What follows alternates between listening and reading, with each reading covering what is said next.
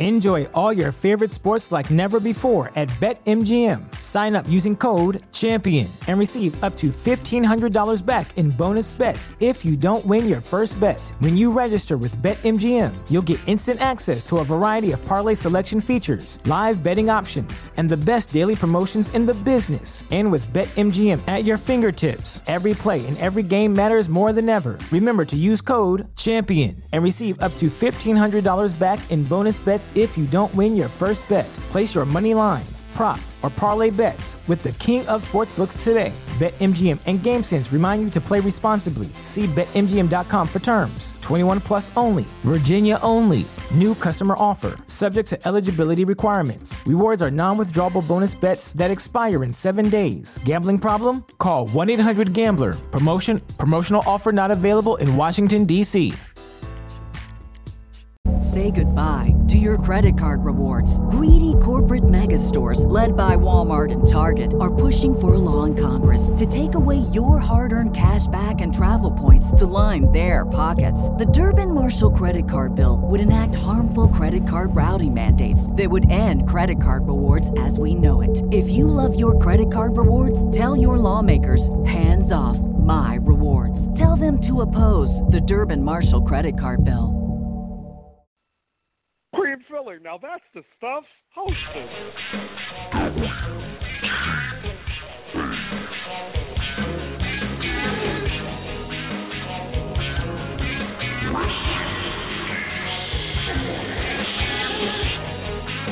Na na na na na na na na na New.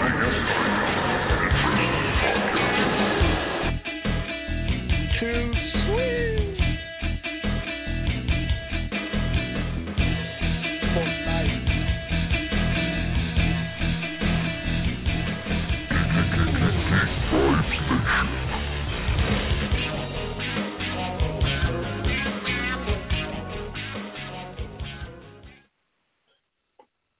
Oh yeah, and now your host of Wrestling Geeks Alliance, uh huh, Dane Alves. Oh yeah.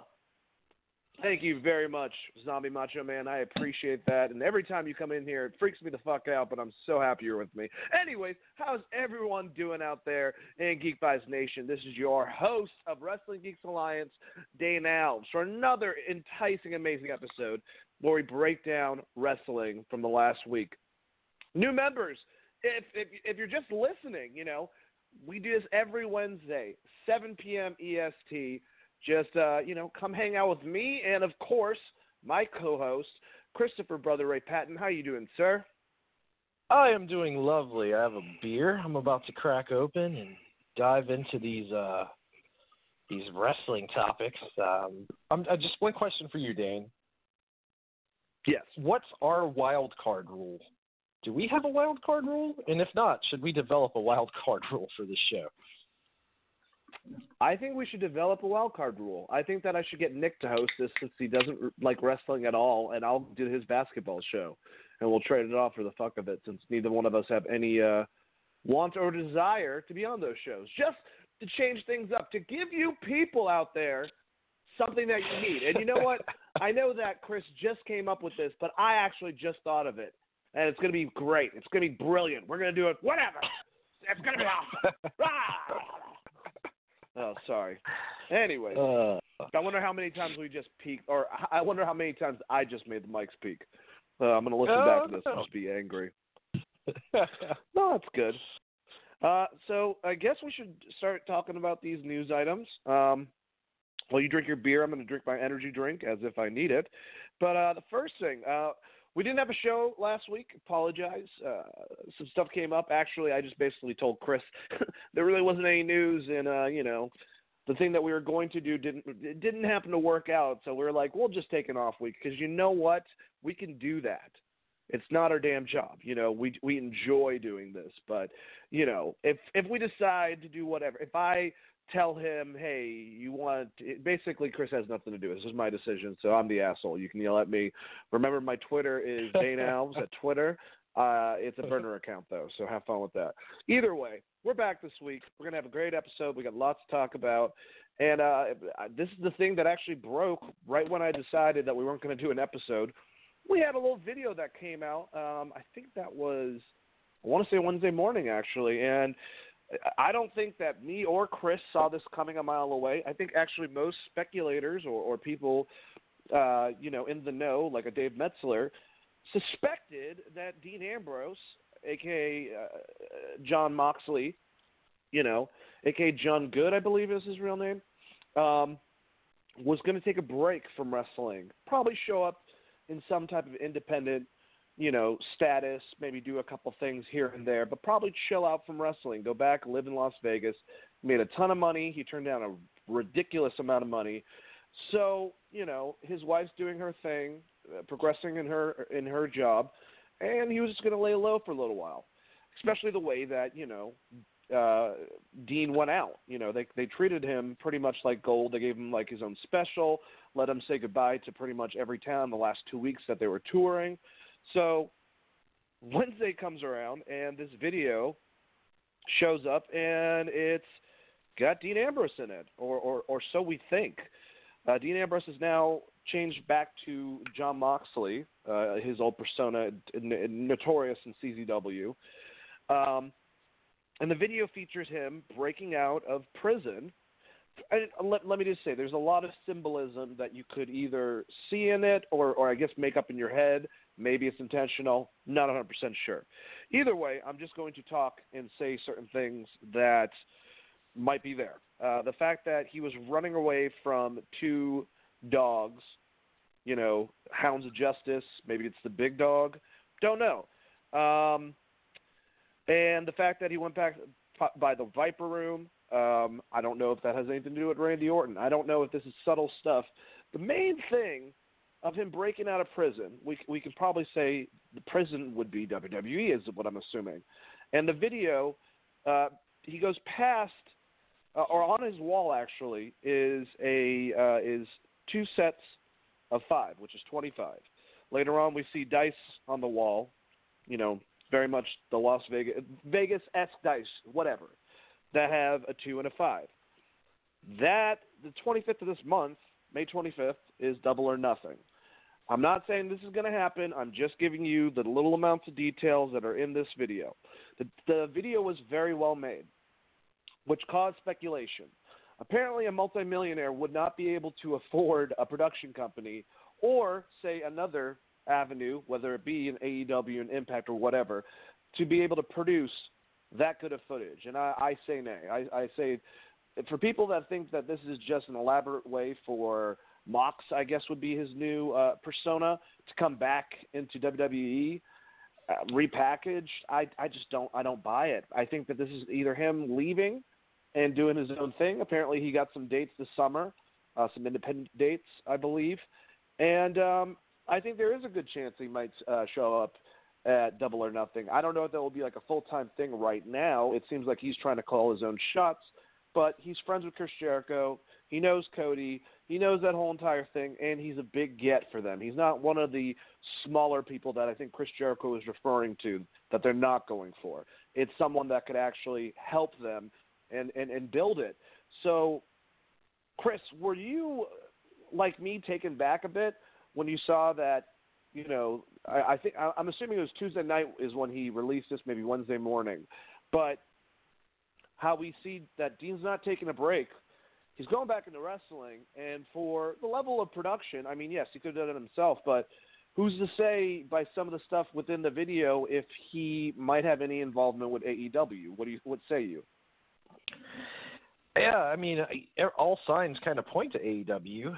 There's a battle royal, right? Not everyone's been announced. Maybe that's where they're going with that. I, I didn't break down the video uh, frame by frame like you did, so thanks for that. That actually uh, explained a lot to me, at least. Um, but yeah, like there there is a lot of symbolism in general, just the dogs and breaking out of the prison. That stuff I did notice. I did not notice the the five by five to twenty five and the uh, dice on the wall. That's uh that's a trained eye from all the Game of Thrones you've been watching recently, I guess. But um, yeah, I, I, I you know, when you really think about it, they it call me Lord Dennis. it really does um, make sense and is kind of fitting, and he doesn't want to be in WWE. Um, and even if he doesn't go to AEW, just the tease alone was kind of worth it. Uh, I will say that that thing had like over two million views last week, which was uh, higher ratings than SmackDown. So there's that.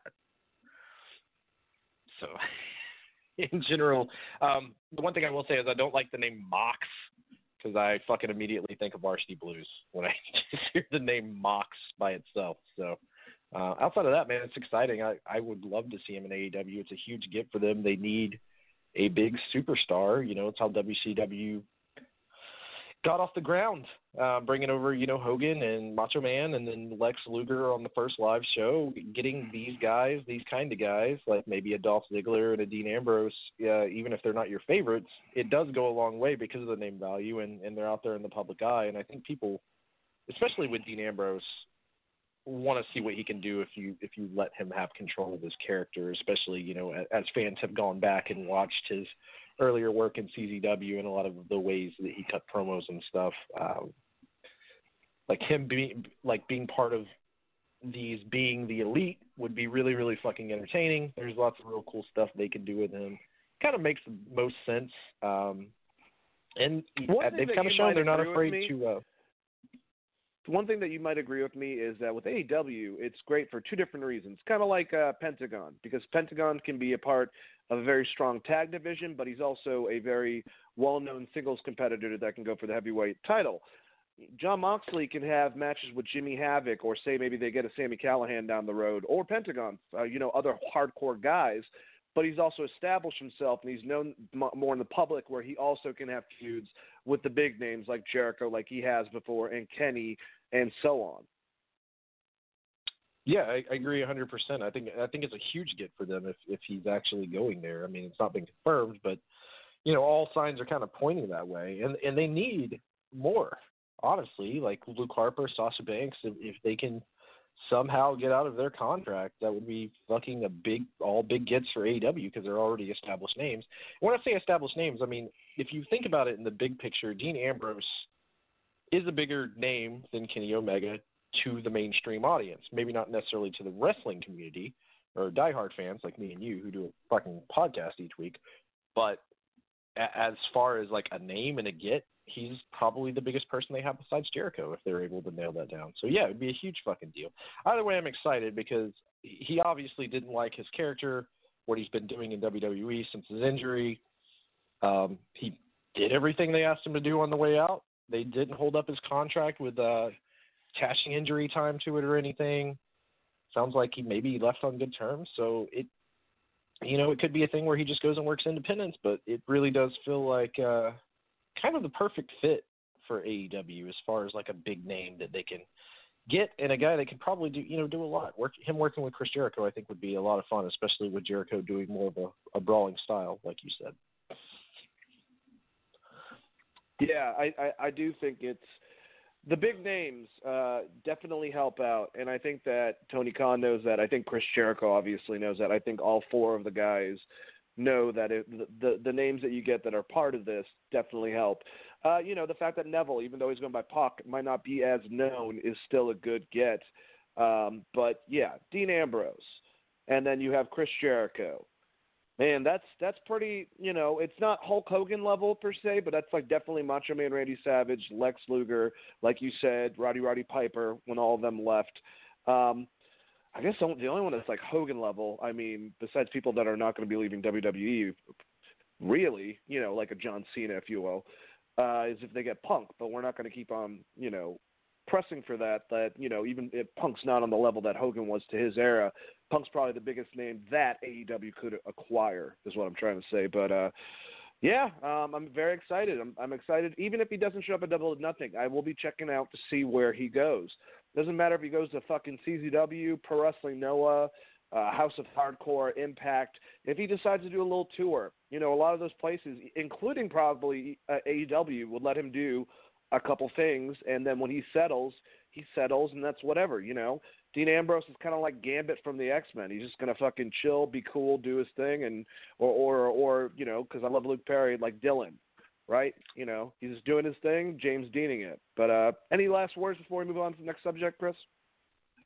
Yeah, I mean, I, I think it would be very good for them, you know, because they're going to have this one pay per view, and then there's another one over the summer. Um, there's no reason why Jon. Moxley can't can't can't make the rounds. And you know, Tournament of Death is coming up in Combat Zone Wrestling. Would it be completely crazy to see uh, Moxley show up at Tournament of Death and do some crazy shit, rebuild his character? Not out of the question, I don't think. I don't think obviously he won't be like a Death match Tournament of Death eight. somewhere. yeah, like I, I think there's some shit that he could obviously do, and I mean MLW's out there. There's lots of places I'm sure that would bring him in just for a one shot. So, uh, and, and that's how AEW's kind of kept their name in the news by popping up on these indie shows and doing Absolutely. stuff. But with him and not having like a huge contract, if he just does the one date with him, he's still open to do whatever he wants, and he can sign with AEW, you know, as needed. But if I'm him, I'm you know I'm trying to hit as many places as I can to get my name back out there. I and you know just stay relevant, just because there is going to be a cool off time. Um, with AEW between these pay per views, and you know they they don't have a set TV yet, other than uh, they did announce the ITV stuff today with England, so that AEW sounds like it's going to be, or at least their pay per views are going to be broadcasted on ITV, which is uh, a good thing for them. They're going across the seas, man, international. Down in Britain. Sorry, I'm just kidding. that, that isn't as bad as my terrible British uh, impression accent. Um, yeah, but either way, let's move away from Dean Ambrose for now, and I'm sure we're going to be finding lots of information uh, coming soon these next couple weeks. But let's move on to the next piece of information, and that is uh, the the matches named for New Japan Wrestling Dominion. Um, we'll just I'll, I'll go over uh, all of them, and then me and you can break it down, Chris. Uh, First one for the never open weight uh, title, Tai Chi versus Ishii. Uh, Kota Ibushi and Tetsuya Naito are going to have their little rematch for the Intercontinental title.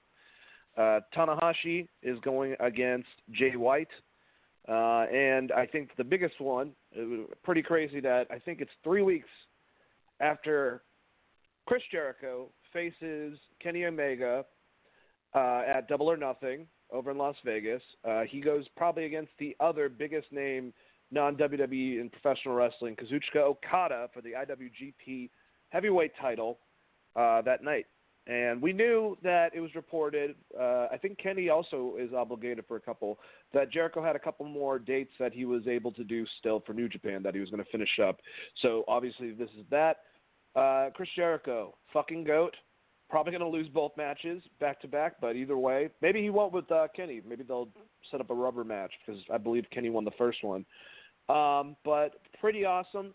Uh, looking forward to all these matches. Uh, I hope Ishii gets the belt uh, just because I like him a lot, and I don't know too much about Taichi, so maybe that's a little bit uh, you know biased, but I don't give a shit. Um, oh man, Kota Ibushi or Tetsuya Naito. Yeah, I want Kota, to I want Naito to transition into the the uh, heavyweight game. I want I want to see him and Okada go at it. So I'm going to say Kota Ibushi wins, and then I could see them putting Jay White over uh, Tanahashi, and obviously I think Kazuchika Okada is going to beat Chris Jericho and retain his IWGP heavyweight title. But wouldn't that be crazy if the opposite happened? Chris, what do you think about this? Yeah, it would be absolutely insane if Jericho won the title, but uh, I don't see that happening at all. I, Okada's going to be rocking this belt until at least probably Wrestling Wrestle Kingdom. I would I would think. Uh, just to me, they got to rebuild the top of their card. Um, I would say maybe Kota Ibushi drops the title to Naito simply because I feel like he could win G1, and that sets up your Okada Kota Ibushi match. They've always wanted to push Ibushi, but he was never under contract with New Japan. Now he's under contract. He's going to kind of be there. Makes sense to have the big marquee match between Ibushi and Okada. Um, with Tanahashi, I feel like he might get the win on Jay White coming back because he is coming back from an injury, and then they'll set up some stuff with him in the tournament to kind of keep that going. But that that's kind of my guess. Uh, I uh, he just had a pretty damn good match with Jeff Cobb defending this title on the uh, NWA show, which we didn't really get a chance to talk about. But uh, I Ishii is like Ishii's been fucking great recently, and I don't know that him winning this title necessarily does anything for him.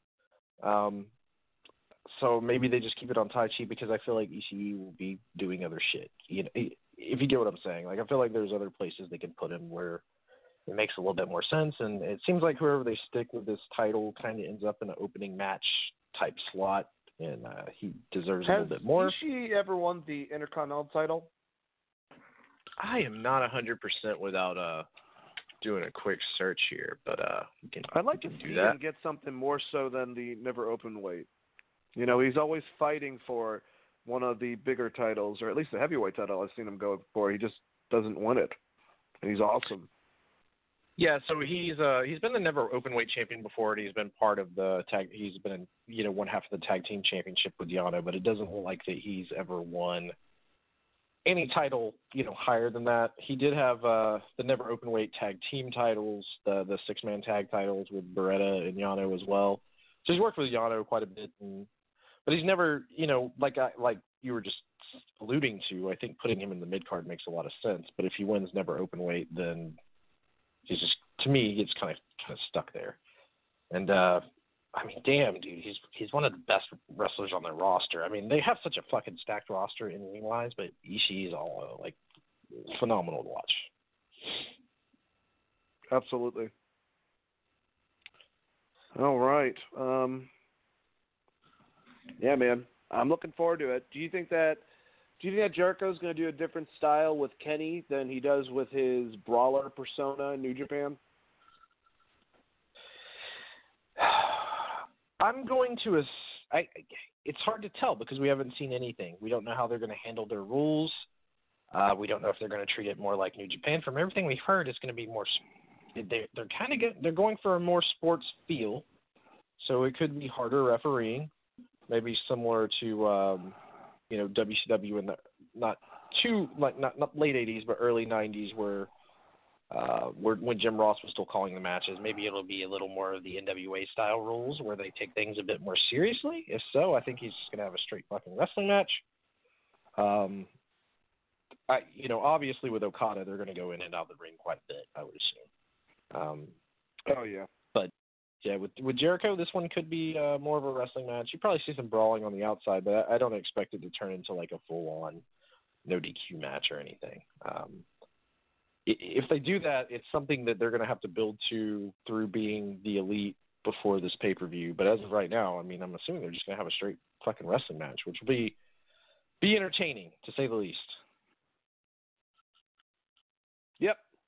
All right, let's move on to our next one. A pretty cool one. Um, you know, kind of minor news, but I'm a big fan of MLW and what they've done, what Court Bauer's done with that company, an old company that he kind of put re-energized, if you will. And now uh, Jim Cornette's one of the main announcers. They've got the Hart Foundation, which is a combination of a lineage from the Hart family. This would being Brian Pillman Jr., son of Brian Pillman, who was part of the Hart Foundation and trained under uh, you know Stampede Wrestling, and then Bret and Owen's uh, nephew, uh, Teddy Teddy Hart, and Davey Boy Smith Jr., which is the British Bulldog's son. Uh, another uh, basically group uh, with lineage within the name. The Von Erichs, Ross and Marshall Von Erich, who I have seen on the independent scenes, not in more smaller places over in Texas. They were. Uh, it's Kevin Von Erich's two sons. My lord, there's a picture in Sports Illustrated of the two of them with their dad, and they just dwarf Kevin. Uh, although Kevin, he's he's like a uh, constant constant uh, fitness freak from what I hear, so that would make a lot of sense. But um, they they really started uh, you know getting better in pro wrestling Noah. Um, I've seen a tag match with them recently, and I forgot who the hell they were going against. I want to say it was. Uh, it doesn't matter. Either way, genetic freaks. I don't know a lot about their wrestling, but I'm happy that with a tragic family like the Von Erichs and, and their whole history, which new episode of uh, Dark Side of the Ring, I would definitely recommend uh, about that whole situation. It's nice to see the family's lineage in wrestling live on, and MLW is a pretty good place for them to go to right after Pro Wrestling Noah, and could project them in a direction that, say, maybe one day they'll end up in, you know, if AEW gets big, WWE, Impact, New Japan, etc. Uh, Chris, what did you think about this? I think it's a really good get for uh, MLW. Uh, get the family lineage. You can obviously do stuff with the Hart Foundation. There's other, obviously, other feuds you can set up. The tag division over there is shaping up to look really nice, uh, in all honesty, in MLW. So I'm gonna, I'm definitely gonna tune in for their first match. I, me, like you, I've seen more of their stuff on the independent scene. I believe I saw them do some stuff with NWA a while back. Um, the, I mean, the the big thing is they definitely have the look, and um, when I saw them wrestle, like, there was nothing glaring that said, "Hey, these guys are just a name." I think these guys could be the real deal. So to be, uh, you know, be I think it's a huge gift for MLW, and it also, you know, from what they said, they were offered a tryout from WWE, and they turned it down because they want to stay in Hawaii with their dad, and uh, MLW allows them to work limited dates. So you know, you're just doing TV tapings and then going back home and uh, your live pay per views or whatever. So I think this works out perfectly for them, and um, it's a good gift for MLW, and, and they're over there, and MLW is doing a lot of stuff uh, differently than you know the the main products we have out there. So it, it's exciting all around, and uh, congratulations to those two guys. So it's a multi year deal as far as I know, so they'll be there at least. I mean, they're signed for two years, so we'll we'll see what happens. Yep, we'll have to wait and see. But there's definitely some people over there that they're they can have fun feuding with. So it'll be very interesting. Let's move over to nice little announcement about this. Uh, well, uh, depending on how you feel about the Saudi Arabia shows, um, you know, it is what it is. Either way, there's a show coming to Jeddah on June 7th. We know that Brock Lesnar is going to be there. We know that uh, Undertaker is going to be there, and now we know that Bill Goldberg is making his return. Um, as for who he's going against, we don't know that information. A lot of speculation that it'll be him against Brock Lesnar, um, but that has not been confirmed. Um, I don't know who any of those big names are going against. Uh, I know that John Cena will not be there. Uh, Daniel Bryan also will not be. So there's a couple of big names that are not going there, but definitely replaced by these three giant icons in professional wrestling. And Goldberg, uh, just to make note, all jokes, but um, I know that Bobby Lashley uh, put, so I hear Goldberg is coming back, and gave the uh, huh little emojis, two of them on Twitter, and Goldberg put back a fist. And then, actually, the thing that's pretty funny, uh, Randy Orton said, "There goes another two million for Gold, for Bill Goldberg," in which Goldberg said, "Love you too, kid." Um, so that doesn't probably mean anything. Uh, Bobby Lashley probably I know to a uh, visual standpoint, I'd like to see Goldberg go against Roman. I've kind of always wanted that match, uh, battle of the spears, if you will. I put Roman over obviously in that situation because for all we know, this could be Goldberg's last match. Um, put Seth against Brock, let him get another win over Brock clean. I don't know about the Undertaker. I have no idea. I think it's a waste if you do Elias for for him. I'd rather hit them pick someone like Finn Balor as a demon or Aleister Black or or someone that's still kind of supernatural or put a badass bigger dude against him. Like maybe shit, put Lars Sullivan against the Undertaker. Or Lars Sullivan against Brock Lesnar. There's a lot of things that you can do with this whole entire thing. Uh, I'm not too happy about all the situations, obviously involving Saudi Arabia, but these are some big shows that they demand, and they get some big marquee matches. And hopefully, it's not awful like the other one, and more better like the uh, Greatest Royal Rumble. Uh, but either way, Goldberg's going to be there, uh, coming out of his locker room somewhere in the fucking castle, and uh, walking there with security guards. Uh, so that should be interesting. Uh, Chris, uh, are you are you excited to see Goldberg come out of retirement and with the situation with Goldberg coming, with Brock Lesnar being confirmed for this, uh, with Undertaker being confirmed, who would you like to see them go against? I mean, honestly, I would if I'm if I'm if I'm building this, I would like to see Drew McIntyre kill Goldberg just so that you get something out of Goldberg showing up. But you know, more than likely, they're going to do something with Roman or Brock. Would be my my guesses for what you're going to do with Goldberg, and I, I Ooh, think McIntyre and two, Undertaker would be fun. Yeah, I mean, if you're going to have these big guys come back and you're trying to build your ratings back up, it makes sense to, you know, put them against somewhere where they're going to get a meaningful win. Um, obviously, this isn't kind of the crowd they're going to. I don't really think they're going to do that. It's probably mostly going to be good guys winning. I, w- I would think. Um, I, I don't know. Brock and, and Goldberg had a pretty good seven minute match at that Mania. Maybe you do that again. You That's run the true. same kind of format, and, and it'd be pretty fun. Um, they're just there for name value alone more than anything else. As far as the Saudi Arabia shit goes, like there's not much really to say about it that hasn't already been said, but it's not going away anytime soon. As long as they're giving a ridiculous fucking amount of money to Vince McMahon to come over there and do two shows a year, I doubt that that's going anywhere. So um, I would just say if you if you feel some sort of way about it, probably don't watch it, and I don't think you're going to miss much. I feel like this is basically a, a WWE house show. That's how they treat these events for the most part. it's like a WrestleMania level house show, but yeah, exactly. Giant in concept, but doesn't really matter for the continuity of the actual product. Um, but either way, I like what you said. I think if you put Drew McIntyre and got him a win over Undertaker, that would or or whoever, that would make him look big. You could do the same thing with Lars Sullivan against Brock Lesnar. Get up, get let Lars get a fucking win over him. If you want to build your roster to be big, um, maybe Braun against one of them, you know, against Goldberg or something like that. That's a good idea for a wrestler to be able to get one up. Or, like I also suggested, let Seth get one that's that that there's no no bullshit involved over, you know, Brock to solidify his championship.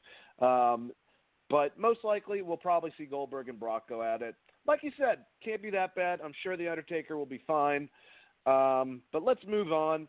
Uh, I just wanted before we start kind of like going into this breakdown and and, um, and special report, if you fucking will, about Vince McMahon and the state of his uh, his consciousness.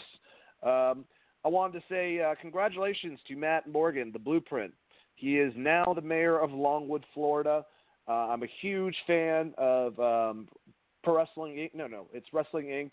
Uh, and their uh, their podcast they do for Monday Night on SmackDown with him and Raj Giri, the uh, editor over there, um, and Glenn something. Actually, I find him friggin' annoying, so I'm not going to remember his last name.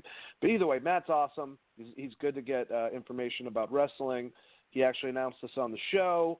Uh, they had a vote. It was unanimous for him to be voted in. And that's awesome. Um, he's definitely smart. He's a libertarian. Um, I think he has to run for a Republican because that's how stupid this place is. But it's one of those situations very similar to uh, to Glenn Jacobs, aka Kane. But uh, happy for Matt. Um, and actually, Glenn made a joke about how he was he wanted to buy a uh, what the hell did he say? They they do what we used to do, and that's a promo for Blue Chew. And he wanted to buy him a um, uh, what the hell? A big bump, not a bumper sticker, a uh, big old billboard uh, that said uh, Longwood brought to you, or City of Longwood brought to you by Blue Chew, because Longwood. and uh, uh, Matt was like, please don't do that. That would not be good. But uh, either way, seems like a really cool guy, uh, really knowledgeable about wrestling, and has been in the politics in that area for a while. So. Uh, for me, Chris, Wrestling Geeks Alliance and Geek Vibes Nation, I don't think you listen to this, but uh, either way, good job, man. Another wrestler in office somewhere. Um, all right, Chris. I don't even know how the hell we. God dang it! All right, so what we're gonna do is we're gonna I'm gonna kind of give it a, a roll through of of Vince, kind of the stuff that's equaling up to, I think the breakdown of of Mr. Vincent Kennedy McMahon because I feel at this point he's probably going to be going into a home very early because he's probably losing it.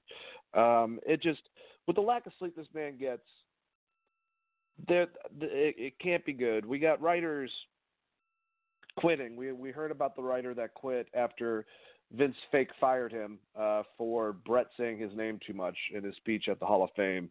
Another writer uh, just quit. We know that Road Dog Jesse James uh, went down to basically more of a producer, road agent uh, than the main writer for SmackDown through problems with Vince, including Vince rewriting everything uh, the day of, sometimes hours before. We know about the frustration, and it's not just because there's a new company arising. It's frustration because of improper use, I believe, by some of the superstars that Vince has, or big stars at least, that it's just kind of going over his head, and he's still doing what he wants. Um, you know, uh, I think the interviews, the scripted interviews, are a good example of that. I think that being so overly produced with the commentating is a good example of that. The product itself is suffering immensely. We've been covering this for about three years, and it really, for a little while, was getting better. And that's what they do. They come and they try something different. They say, We're going to change things up. We heard you guys. We're going to change stuff up. And that lasts so often, and then it plummets back to shit. And coincidentally, Roman Reigns actually called that out uh, at the beginning of fucking Raw uh, about that whole entire thing. You guys came out here, you said that you were going to make changes, you weren't going to be in charge anymore, the fans were going to be in charge, and now you're doing the same thing. Vince likes to use stuff that's going on and infuse it into his whole thing, which is how he got came up with this wild card rule that he apparently just made up on the spot. Now we're supposed to believe that basically Vince is kind of using the excuse that his character is like this old geezer that's like losing sight of everything. When in reality, he's just making an excuse for reasoning of why he can do stuff like this. Uh, we know the XFL is coming.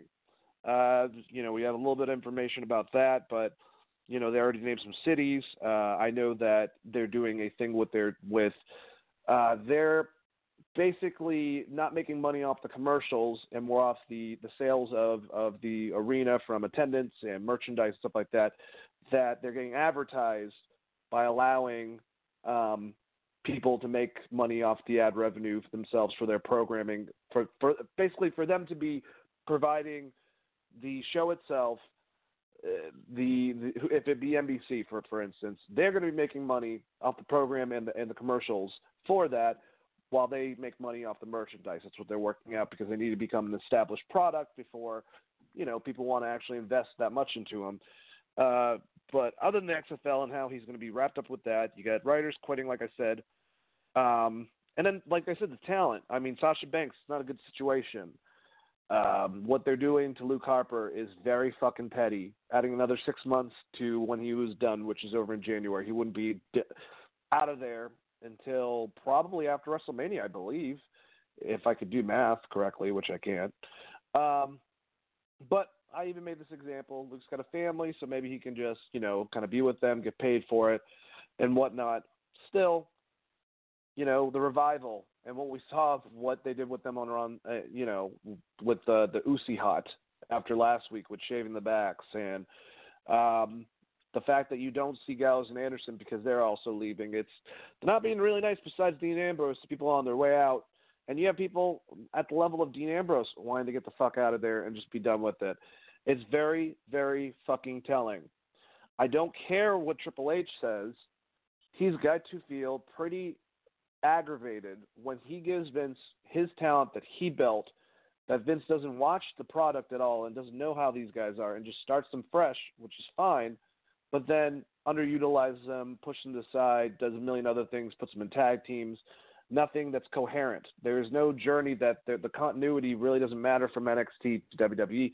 Shit, it doesn't really matter to fucking uh, WWE to begin with. And the ratings are starting to matter a lot because Fox is coming and they're going to be putting SmackDown in September on their programming.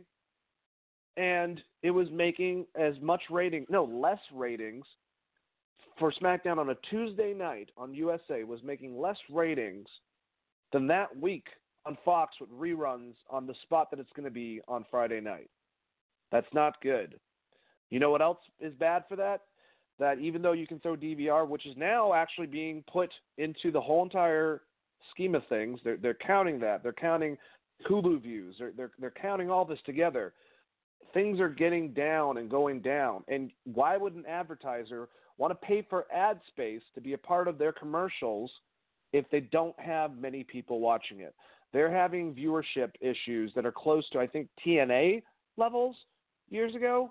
I think I think is what what I was uh, hearing on the Observer. It's absolutely ridiculous. This is very concerning.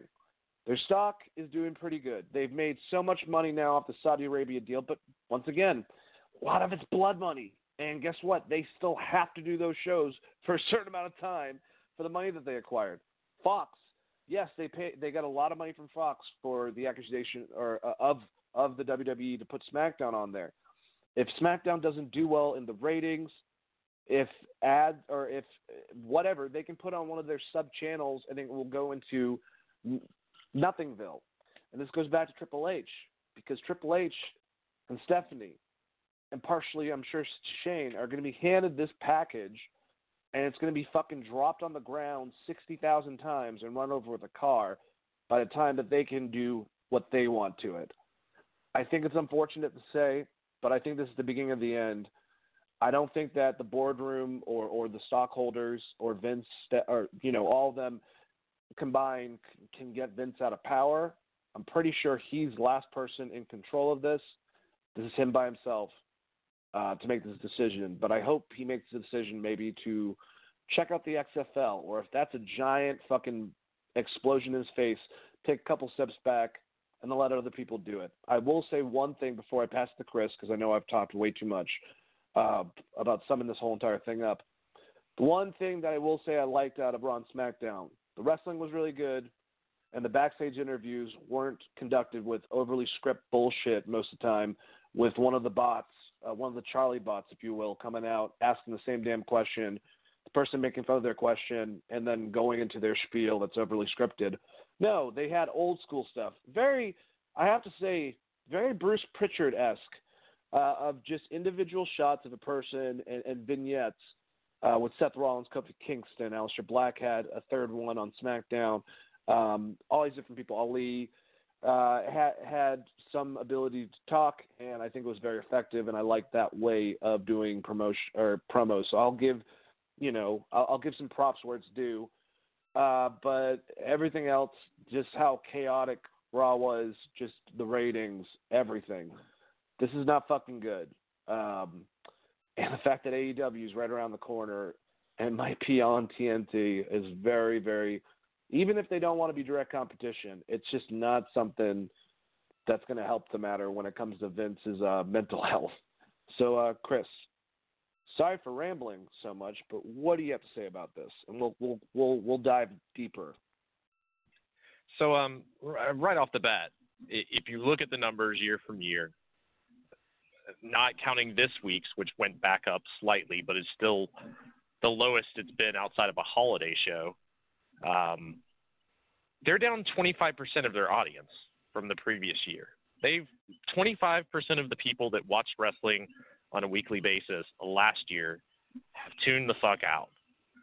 So Vince hits the big red panic button, which is we got to put these stars everywhere. Part of that's network pressure. Part of that's the stock prices dropping to $82 or whatever the hell it dropped from um, after they released how much money they lost in the last quarter. It's not good for Vince. So I think that they took some steps in the right direction with Raw and SmackDown. There's obviously stuff that stands out.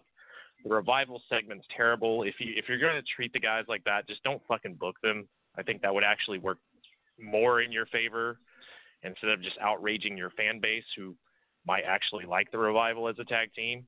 If you if you really want to torment them, just treat them like Gallows and Anderson. Don't fucking book them because um, it was a cringeworthy segment that to me hurt the Usos. It made the Usos also look ridiculous, which you don't want to do. Outside of that, what they did on Raw and SmackDown is they gave us a fucking wrestling show. There was a lot of wrestling. There was good wrestling promos and matches, and matches that meant stuff. Big marquee matches. Some of those matches were what you would build a pay per view around. Um, specifically, you know, the Kofi match on both shows. Easily pay per view matches that built properly. So he knows there's a problem. How they fix it from here, that's the hard part. And man, 25% of your audience tuning out is a huge fucking deal. I don't know how you fix it right off. I mean, I have a few ideas, and, and I'm sure you have a few too, Dane. But I, you covered most of it. I mean, right now it's kind of shit or get off the pot. Um, people are tuning out. You have to make big changes. They they obviously realize that their main event stars need to be on both shows. They don't have the guy. They don't have a CM Punk. Um, this is part of the reason I was worried about them turning Daniel Bryan heel. While Daniel Bryan's great and people like to tune in and watch his matches, he lost something a little special when he went from face to heel. I think he's doing a great job in the role. It's just he was their big baby face. Now they don't have that really filled. Kofi's trying his best. I think he's doing really well. There's obviously shit that they can change about his character that I think would help him a lot. Um, turning the New Day against him, I think, would be a good move. Uh, him not throwing fucking pancakes, probably also a good move if he's your serious champion who's getting wins over the likes of AJ Styles and uh, Sami Zayn in a single match, and Daniel Bryan, you know, night back to back. I like the fighting champion aspect. It's got very much a John Cena feel to it. There's stuff that they are doing well, but they don't have that big star. And right now, all of those guys, the wild card rule does make sense, or as I called it on last week's show, the big red panic button, which I assumed Vince was going to hit, and uh, he did. So we'll see where it goes from here. But like you said, you have looming competition that's going to be on a different night, and 25% of your audience, I'm assuming, are probably still wrestling fans.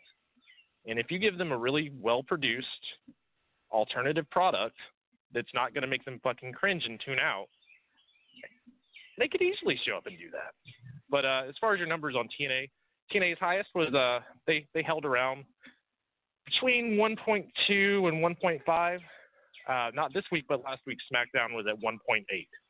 So that kind of puts it in perspective of what that following looks like. Um, Wow. and we'll we'll see. But yeah, I mean everything you said, I agree with. It's where do they go from here? And right now, what they're trying to do is appease both television networks, even though they're not on Fox yet. You know, Fox just paid them uh, was it one billion dollars for the TV rights? So it's a lot of fucking money, and you don't want to buy a show that's uh, getting really shit ratings. so, so uh, yeah, there's just a lot of changes up in the air. And, be- and before we go into our, our three things um, that, or, or a couple things from each of us that we think could help out, which both of us are schmucks that we're not fucking, we, we not worked, we haven't owned our own business, let alone something this big. We don't really have a lot to say, but we do watch wrestling and we do know things that work and what's not working. For that, I do want to mention that um, we were talking about this. We talked this, and, and this is not a slam at anyone that's in, in the WWE that's top guy, uh, because they do have some. Actually, it was very telling that Vince had certain people on that opening thing of Raw, and I, I mentioned this to Chris, but you know Roman Reigns was there, and he didn't get booed, and I was actually happy about that. I'm glad people aren't dick, dick bags. Uh, Daniel Bryan, obviously, even though he's a heel right now. Kofi Kingston. I think, and I've said this a lot, that Drew might be towards the end, but I think that Vince does see physicality and, and his look and admires that. AJ, Seth, probably throw KO, Braun Strowman in there. I think those are your your bigger name guys in the WWE, and all of them are awesome. All of them are great names. Daniel Bryan being a heel kind of puts him in a different position in the same uh, way I'm, I'm talking about. But basically, it reminds me of the 90s, the early 90s, uh, in WWE, the new generation. And that's when Hulkster and Macho Man left, and this is before The Rock and Stone Cold. But you had Shawn Michaels, you had The Undertaker, you had Razor Ramon, you had Diesel, you had Owen Hart, you had, um, I'm trying to think, Bret Hart, obviously. Probably him and Shawn were probably the two, and, and Undertaker probably the biggest three out of all of them. But the same type of concept. All those guys are huge names. I know The Undertaker's a huge name. I know that Seth Rollins and AJ Styles and Roman Reigns are all huge names, but they don't. They none of them. All of them acquired are a great roster to be a part of, but it's not the guy. It's not someone that gets through just the wrestling fans to like everyone. It makes everyone want to watch their product. And we don't even know if AEW has that. You know, this is something that doesn't happen a lot. I think Okada, I think that we can kind of say that he is to New Japan. John Cena is the closest thing that we have. CM Punk is another one that's up there. Daniel Bryan when, he's a babyface. You know, they can draw a huge amount of people to go and view WWE, whether or not they be a diehard wrestling fan or not. They they they get known. People start doing the the yes thing at sporting events. You know, same thing with CM Punk was becoming popular. People knew about the pipe bomb that didn't even fucking watch wrestling. John Cena is everywhere. He's probably the closest thing to Hulk Hogan that we've ever seen uh, in reality. You don't really have anyone, and and that's kind of the question I'll propose to you, Chris, because I think that me and you both uh, have one answer, but there's not many out, outside of that. If not any of these guys, who do you think is someone that can be the guy in the next couple of years for WWE. I mean, I I think number one with a bullet is Velveteen Dream. He's just got he's got the charisma that Nakamura had, and he's not lazy, and he's really fucking making an effort to get better week to week. He's 23 years old. I think he's different. He has a different look, different charisma, um, a little mixture of Ric Flair and Rick Rude. It's it's fucking great. The androgynous uh, nature of even like a Goldust to some extent. He's just different. He's different than anything we've seen He's different than the rest of the WWE product. He's not a mystical character like they like to build. He's not your big, strong freak of a man. He is just a different wrestler. And the last time I fucking can remember seeing someone like that is The Rock. And I'm not saying he's ever going to get to the level of The Rock, but they need something different. Someone that's good in the ring and can have good fucking matches, as as Velveteen Dream has shown us. And right now, I mean, they're starved for something different. And you strap a fucking rocket to that guy and push him to the moon and see what happens because right now that's what they need. I mean, it it may not fucking work, but they got to do something different. Seth's been on top for forever. AJ's there, but he's AJ to me is as great as AJ is. He's one of the greatest wrestlers in the world, maybe of all time. Has amazing matches. To me, he's never been the top guy. He's not the top star. He is a guy that's is it can be a really great transitional champion. It's similar to Shawn Michaels in the He's 90s. A I think it's a, a perfect Shawn. example. Yeah. Yeah. He's not Bret or a Shawn. Stone Yep. Cold. He's not a Rock. And the Nope. only way you're ever going to find that is to look at someone like Velveteen Dream, who is different, who is doing something different, something that people haven't seen before, and take that and fucking run with it and let the guy be himself and, and be that character and, and really go out there and put it all on the line. You know, maybe he falls flat on his face, but at least you're doing something different. You're fucking trying because repeating the same formula, bringing up the Lars Sullivans of the world, booking them as monsters, when you've already missed the boat on one named Braun Strowman, it's just not going to work for the crowd. And um, having him kill Matt Hardy, I don't think is going to go over well with the fans either. just to throw a little SmackDown spoiler out there, it's you got to do something different. And when Vince gets in trouble, he falls back on what he knows, and he knows what his main event is right now. The only difference I've seen him do is he's putting faith in Kofi and he's giving Kofi wins. Because right now Kofi is WWE's top star, and I never thought I would fucking say that. I love Kofi, huge New Day fan. Pretty amazing. They've been big. They're fucking over. Like I love Kofi, but right now look at that company and maybe you could say Seth Rollins, but outside of that, Kofi is the biggest fucking name on their main roster. So, at least from that Yeah. standpoint, he's giving Kofi his win. And obviously, they're going to have to tweak his character a little bit. They're trying something different. Now, apply that same thing to someone like Velveteen Dream, give him a huge push, and then, you know, build Adam Cole up, build the Undisputed Era, put them fucking up. Give those guys meaningful wins. Give the tag team fucking actual a tag team run against people who are meaningful. Stop fucking over the revival. Give them a good pro, uh, program. There's lots of stuff that you can do. But at the end of the day, when you're talking about one person who could probably change the company, Velveteen Dream is the first person that comes to mind. I completely, completely agree with you. Um, I just think that he has it, and I think that it's it's it. You see this with certain individuals where you're like, it's it's only a matter of time. I saw that with Brock. When I first saw Brock, I was like, he's going to be a huge name, and he is a draw. Now he's more on the side of like an Andre the Giant style draw, like more of an attraction because he's so monstrous. Like unlike say a John Cena, it's a different different look. I, I think Undertaker would be in that type of category as well, and Roman might also be uh, same type of thing. They're they're more of like ferocious beasts, if you will, like werewolves and shit. I don't know. Maybe Vince is just kind of weird, but they do end up making a lot of money. But you do need that guy who's got that charisma, that stamp of approval with the fans. He's a good if he wants to go heel. He, he's good if he wants to go babyface. Someone who's young is nice. Uh, someone who's already crisp in the ring but still six four. All those things are Velveteen Dream. And with NXT, I have to say, I've looked at the landscape now. I think it's great for NXT, and they're going to be building great stars. But even like you know, Undisputed Era has to go up at, at once, and they'll be a great entity. But for someone to be the, the the number one person, I can't even see anyone down there. And I love Johnny Gargano. I think that if they were to use him like say a, a Ricky Steamboat, like you know, big baby face. They could do that, but still, I don't think he's going to be the face of the company. I'm just being honest. Um, I don't think they see that with Aleister Black or Ricochet, but I think that they have a lot of potential, you know, uh, within their career. But like we're talking about, like we're saying that that that top upper echelon. Like I said, Daniel Bryan was the closest that we've kind of gotten to that. Before him was Punk. Before him was Cena. Brock's in that mix. Stone Cold, The Rock, Hulk Hogan, your Ric Flairs, that type of thing. Drawing power is probably one of the most biggest thing within that.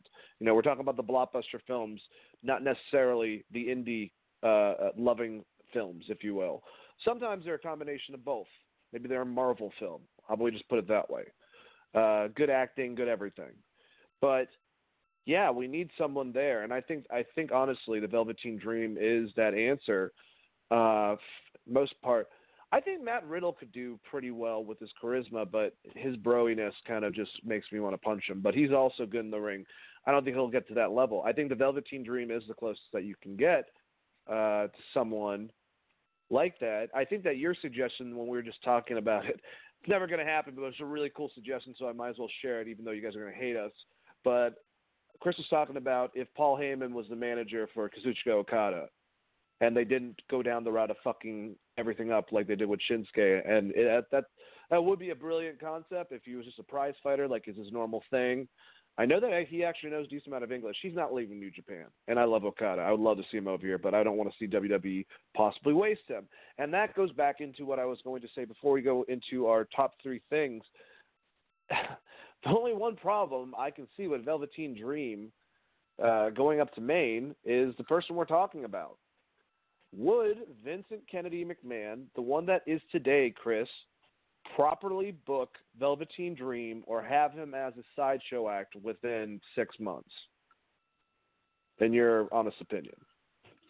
I don't think so. I, I think the reason they've kept him in NXT this long is that they are protecting him and trying to put him in the perfect situation, which they haven't done with a lot of other wrestlers.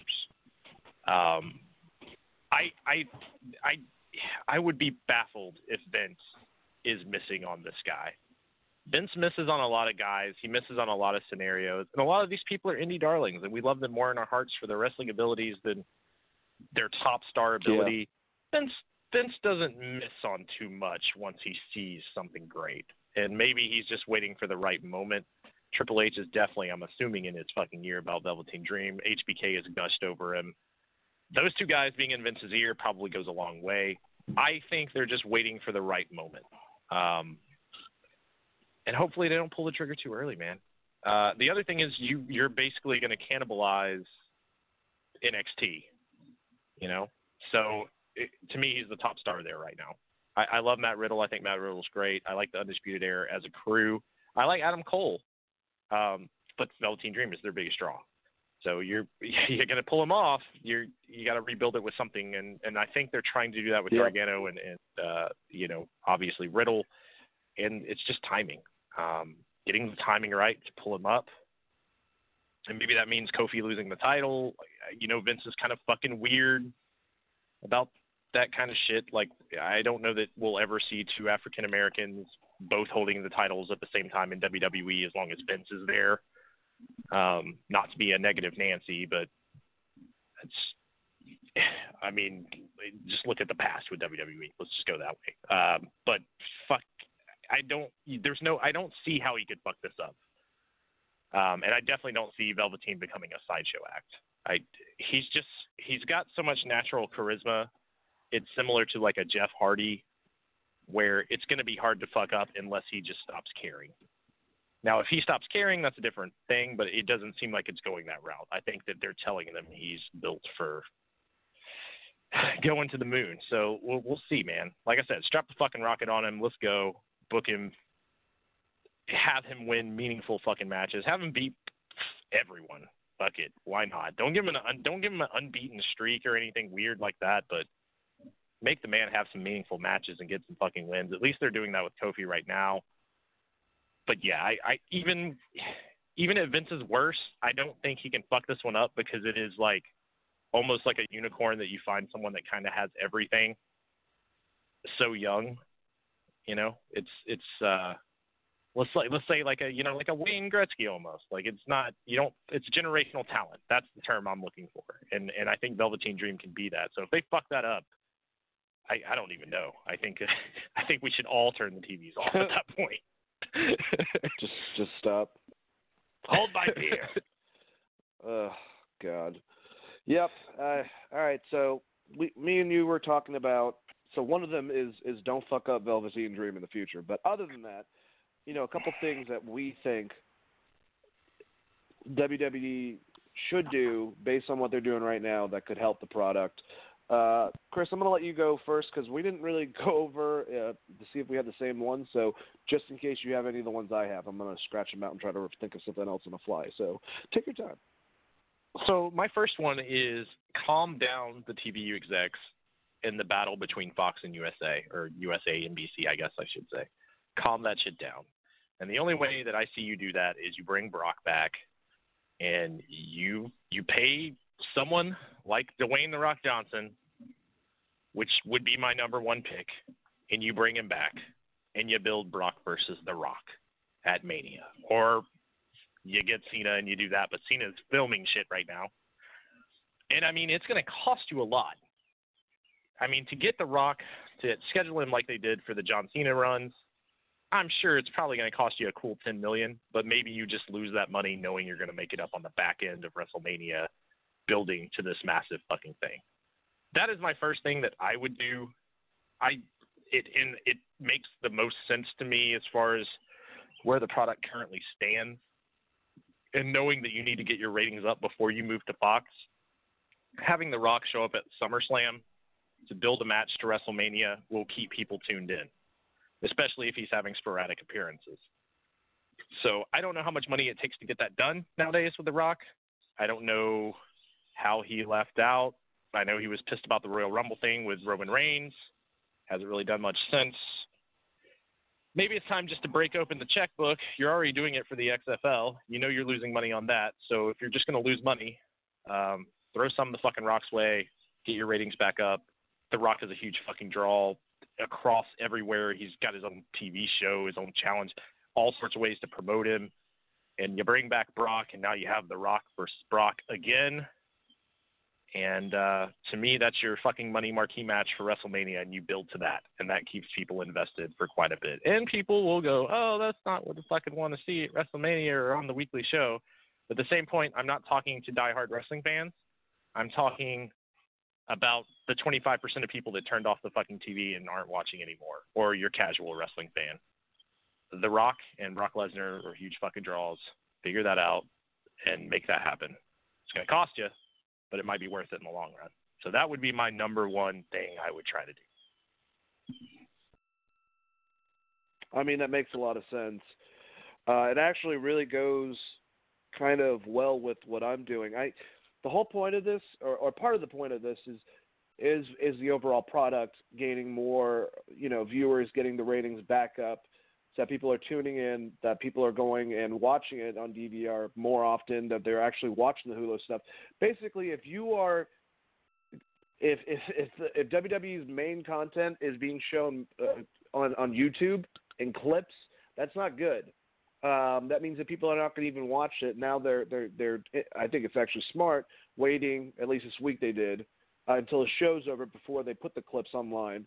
Um, I'm not saying people's attention span t- attention spans are, are, are small. That's that's obvious.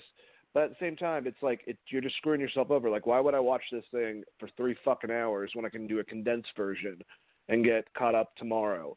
I mean, most of the good wrestling's on the pay per view, so you're not missing as much as long as you figure out the basis of the storyline. So, give incentive.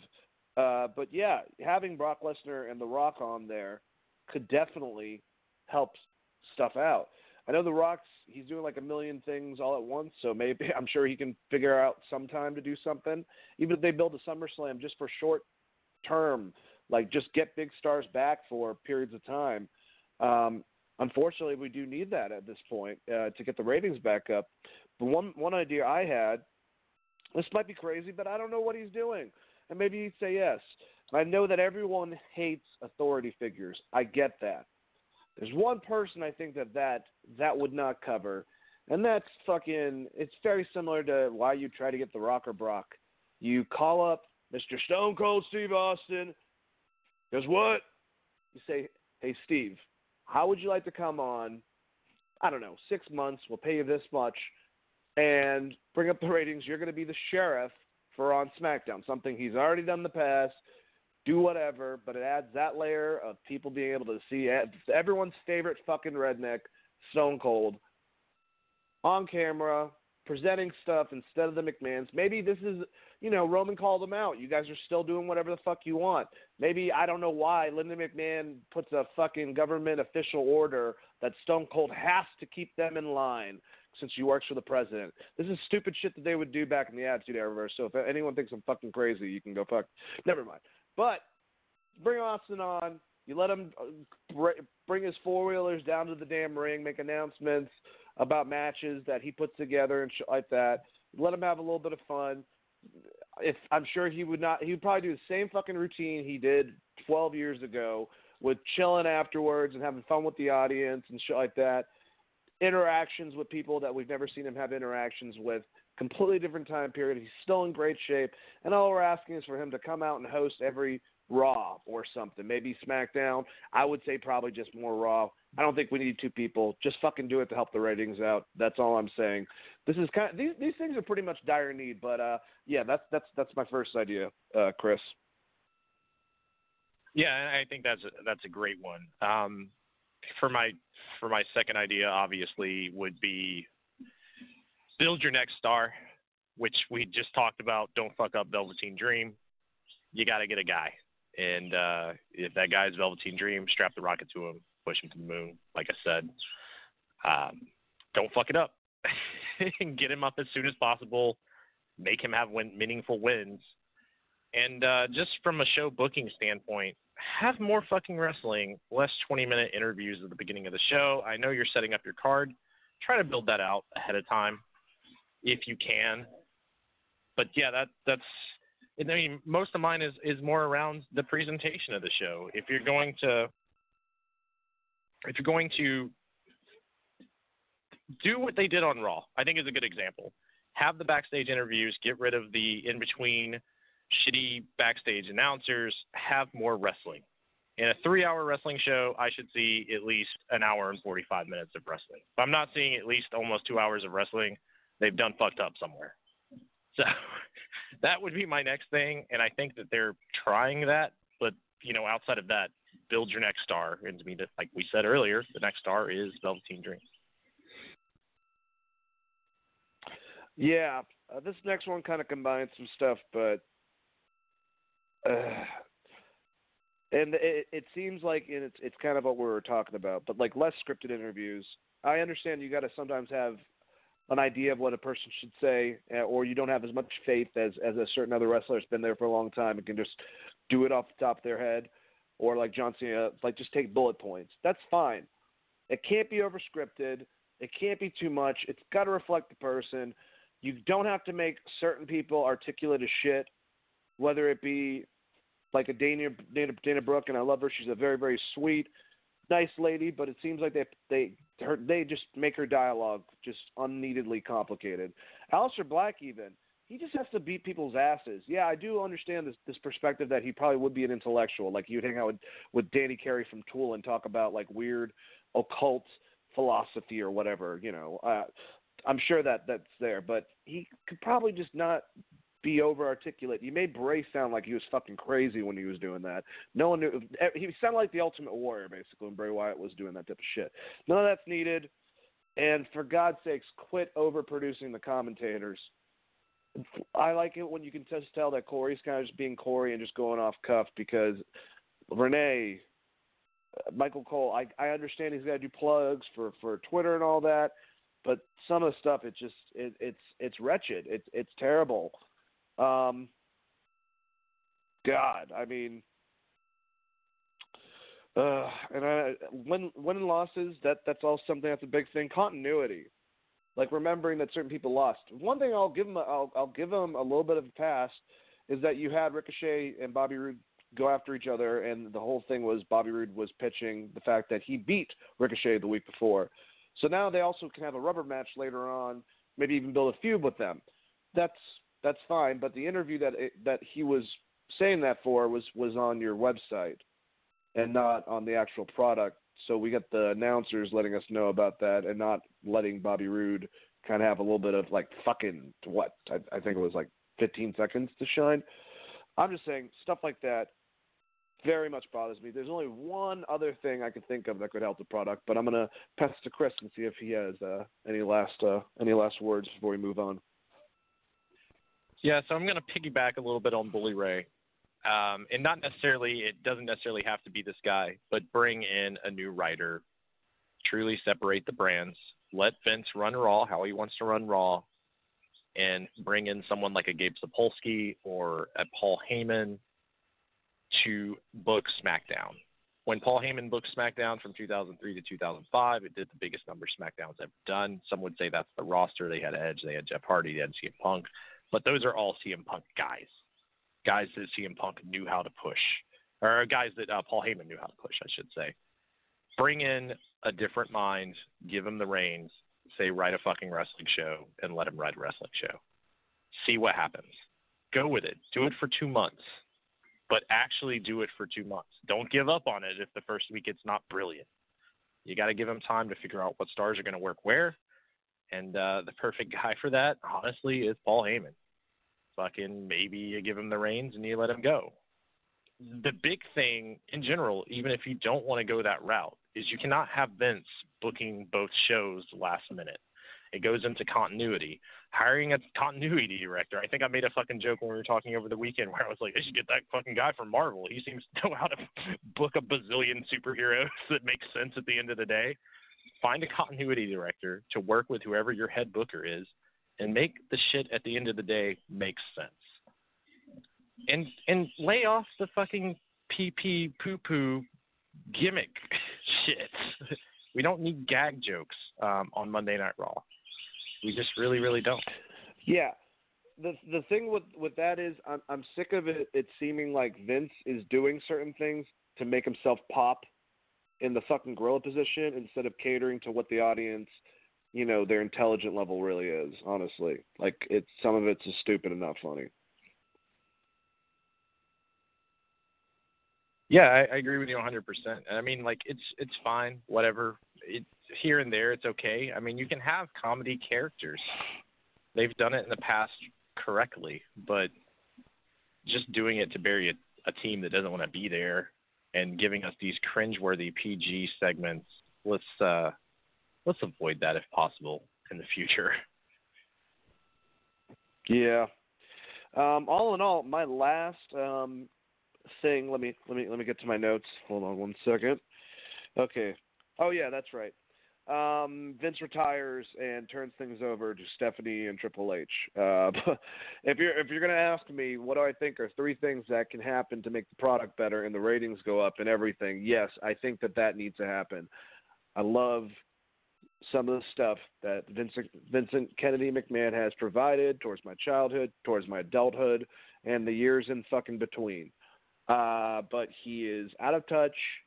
Uh, I'm it's crazy because watching WWE's early 2000 stuff, I mean, it's not as much a variety show as he had it, but he's gotten so far away from professional wrestling with sports entertainment. Um, but now at the point where it's like it's not even coherent, and uh, this we're about to rate uh, Raw and SmackDown, and I thought Raw really suffered for the fact that it was a bunch of like chaos. You know, it was everything thrown in last minute. You could just tell. Um, I think his vision is. I, I just don't think that he should be the guy changing up everything last minute. You know, anymore. I know that he has the right because he's his owner, but I'm just saying that he is solely fucking up the product. And uh, soon he's going to be dealing with a most likely failing football league. So, you know, he's in the 70s.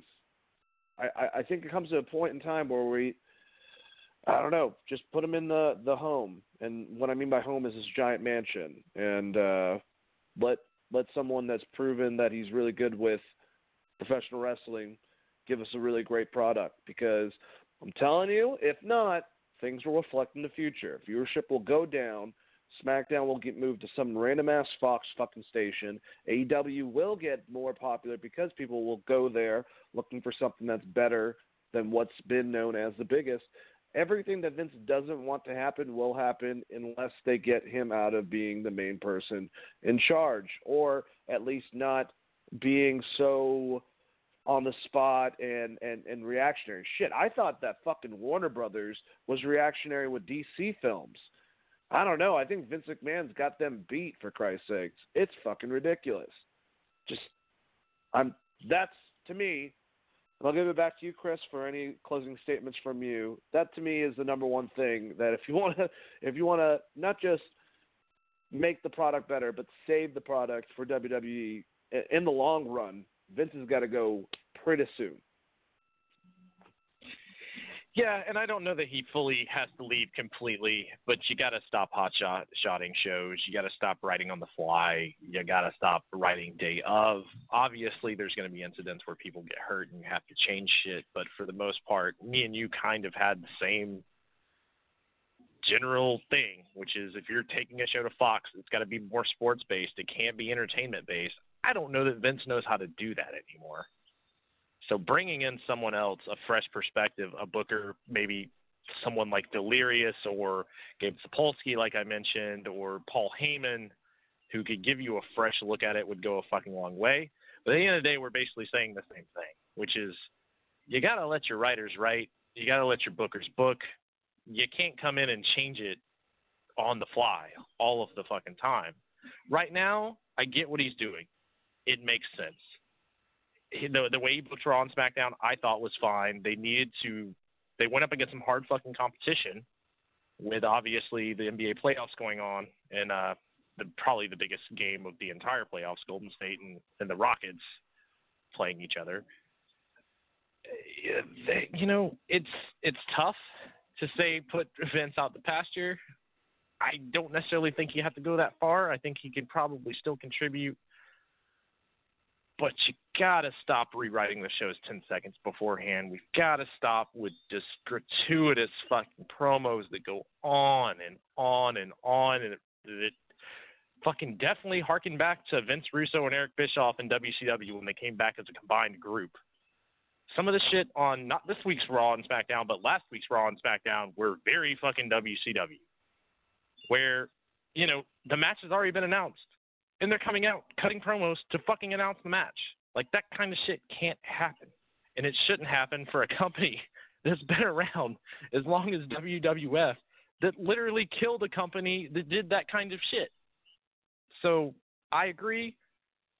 You gotta fucking you, you gotta stop it. You need continuity. It's you gotta be on top of it. And if it means bringing in fresh bookers, fucking I don't know, reach out to the guys from MLW, sign someone for Christ's sakes. Like Don Callis obviously is doing really well in Impact.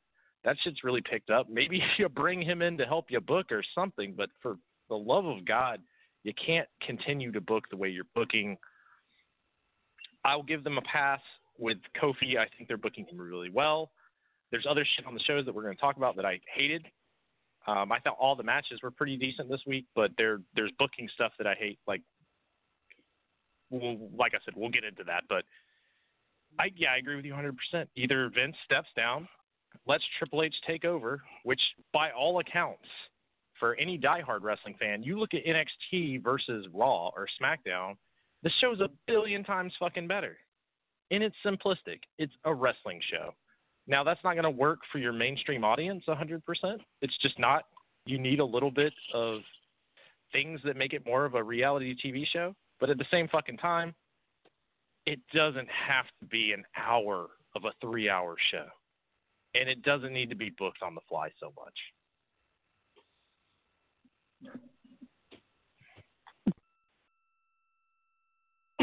Completely agree. Sorry, I got something in my throat.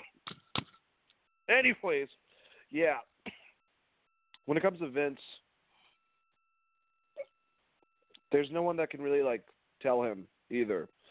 Like, I get it. I mean, he's done a lot in his lifetime. He's taken something that his father created and just globalized it, like quite literally. Uh, it just, like you said, you watch a one-hour television show that has a couple matches on it, but is done on such a different level compared to the three-hour product, and then watch a three-hour pay-per-view compared to a six-hour pay-per-view, if not more.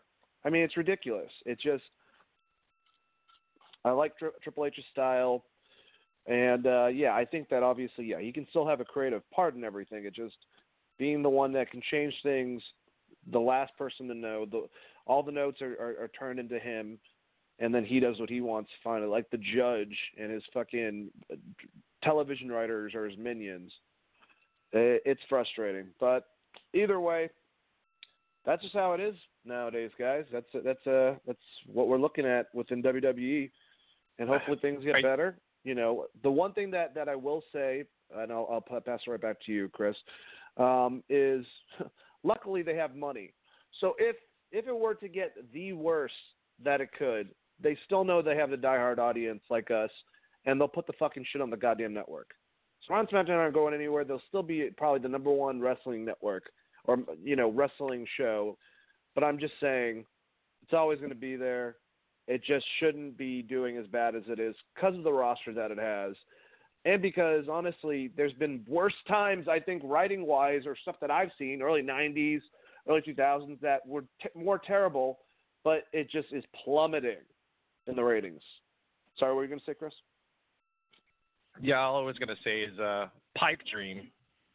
You cut AEW off before they get it off the ground, and you work with New Japan, and you figure that shit out, and you have WWE versus New Japan, and you get Gedo in there, and you book some good pay per views between those two, and New Japan gets its new American audience, and WWE reaps all the benefits while cutting the legs out from under AEW before they can get that shit off the ground that's a pipe dream, but it's something that would make smart business move. A lot of people are going to be really pissed about that because they're going to be like, "What about the Golden Lovers?"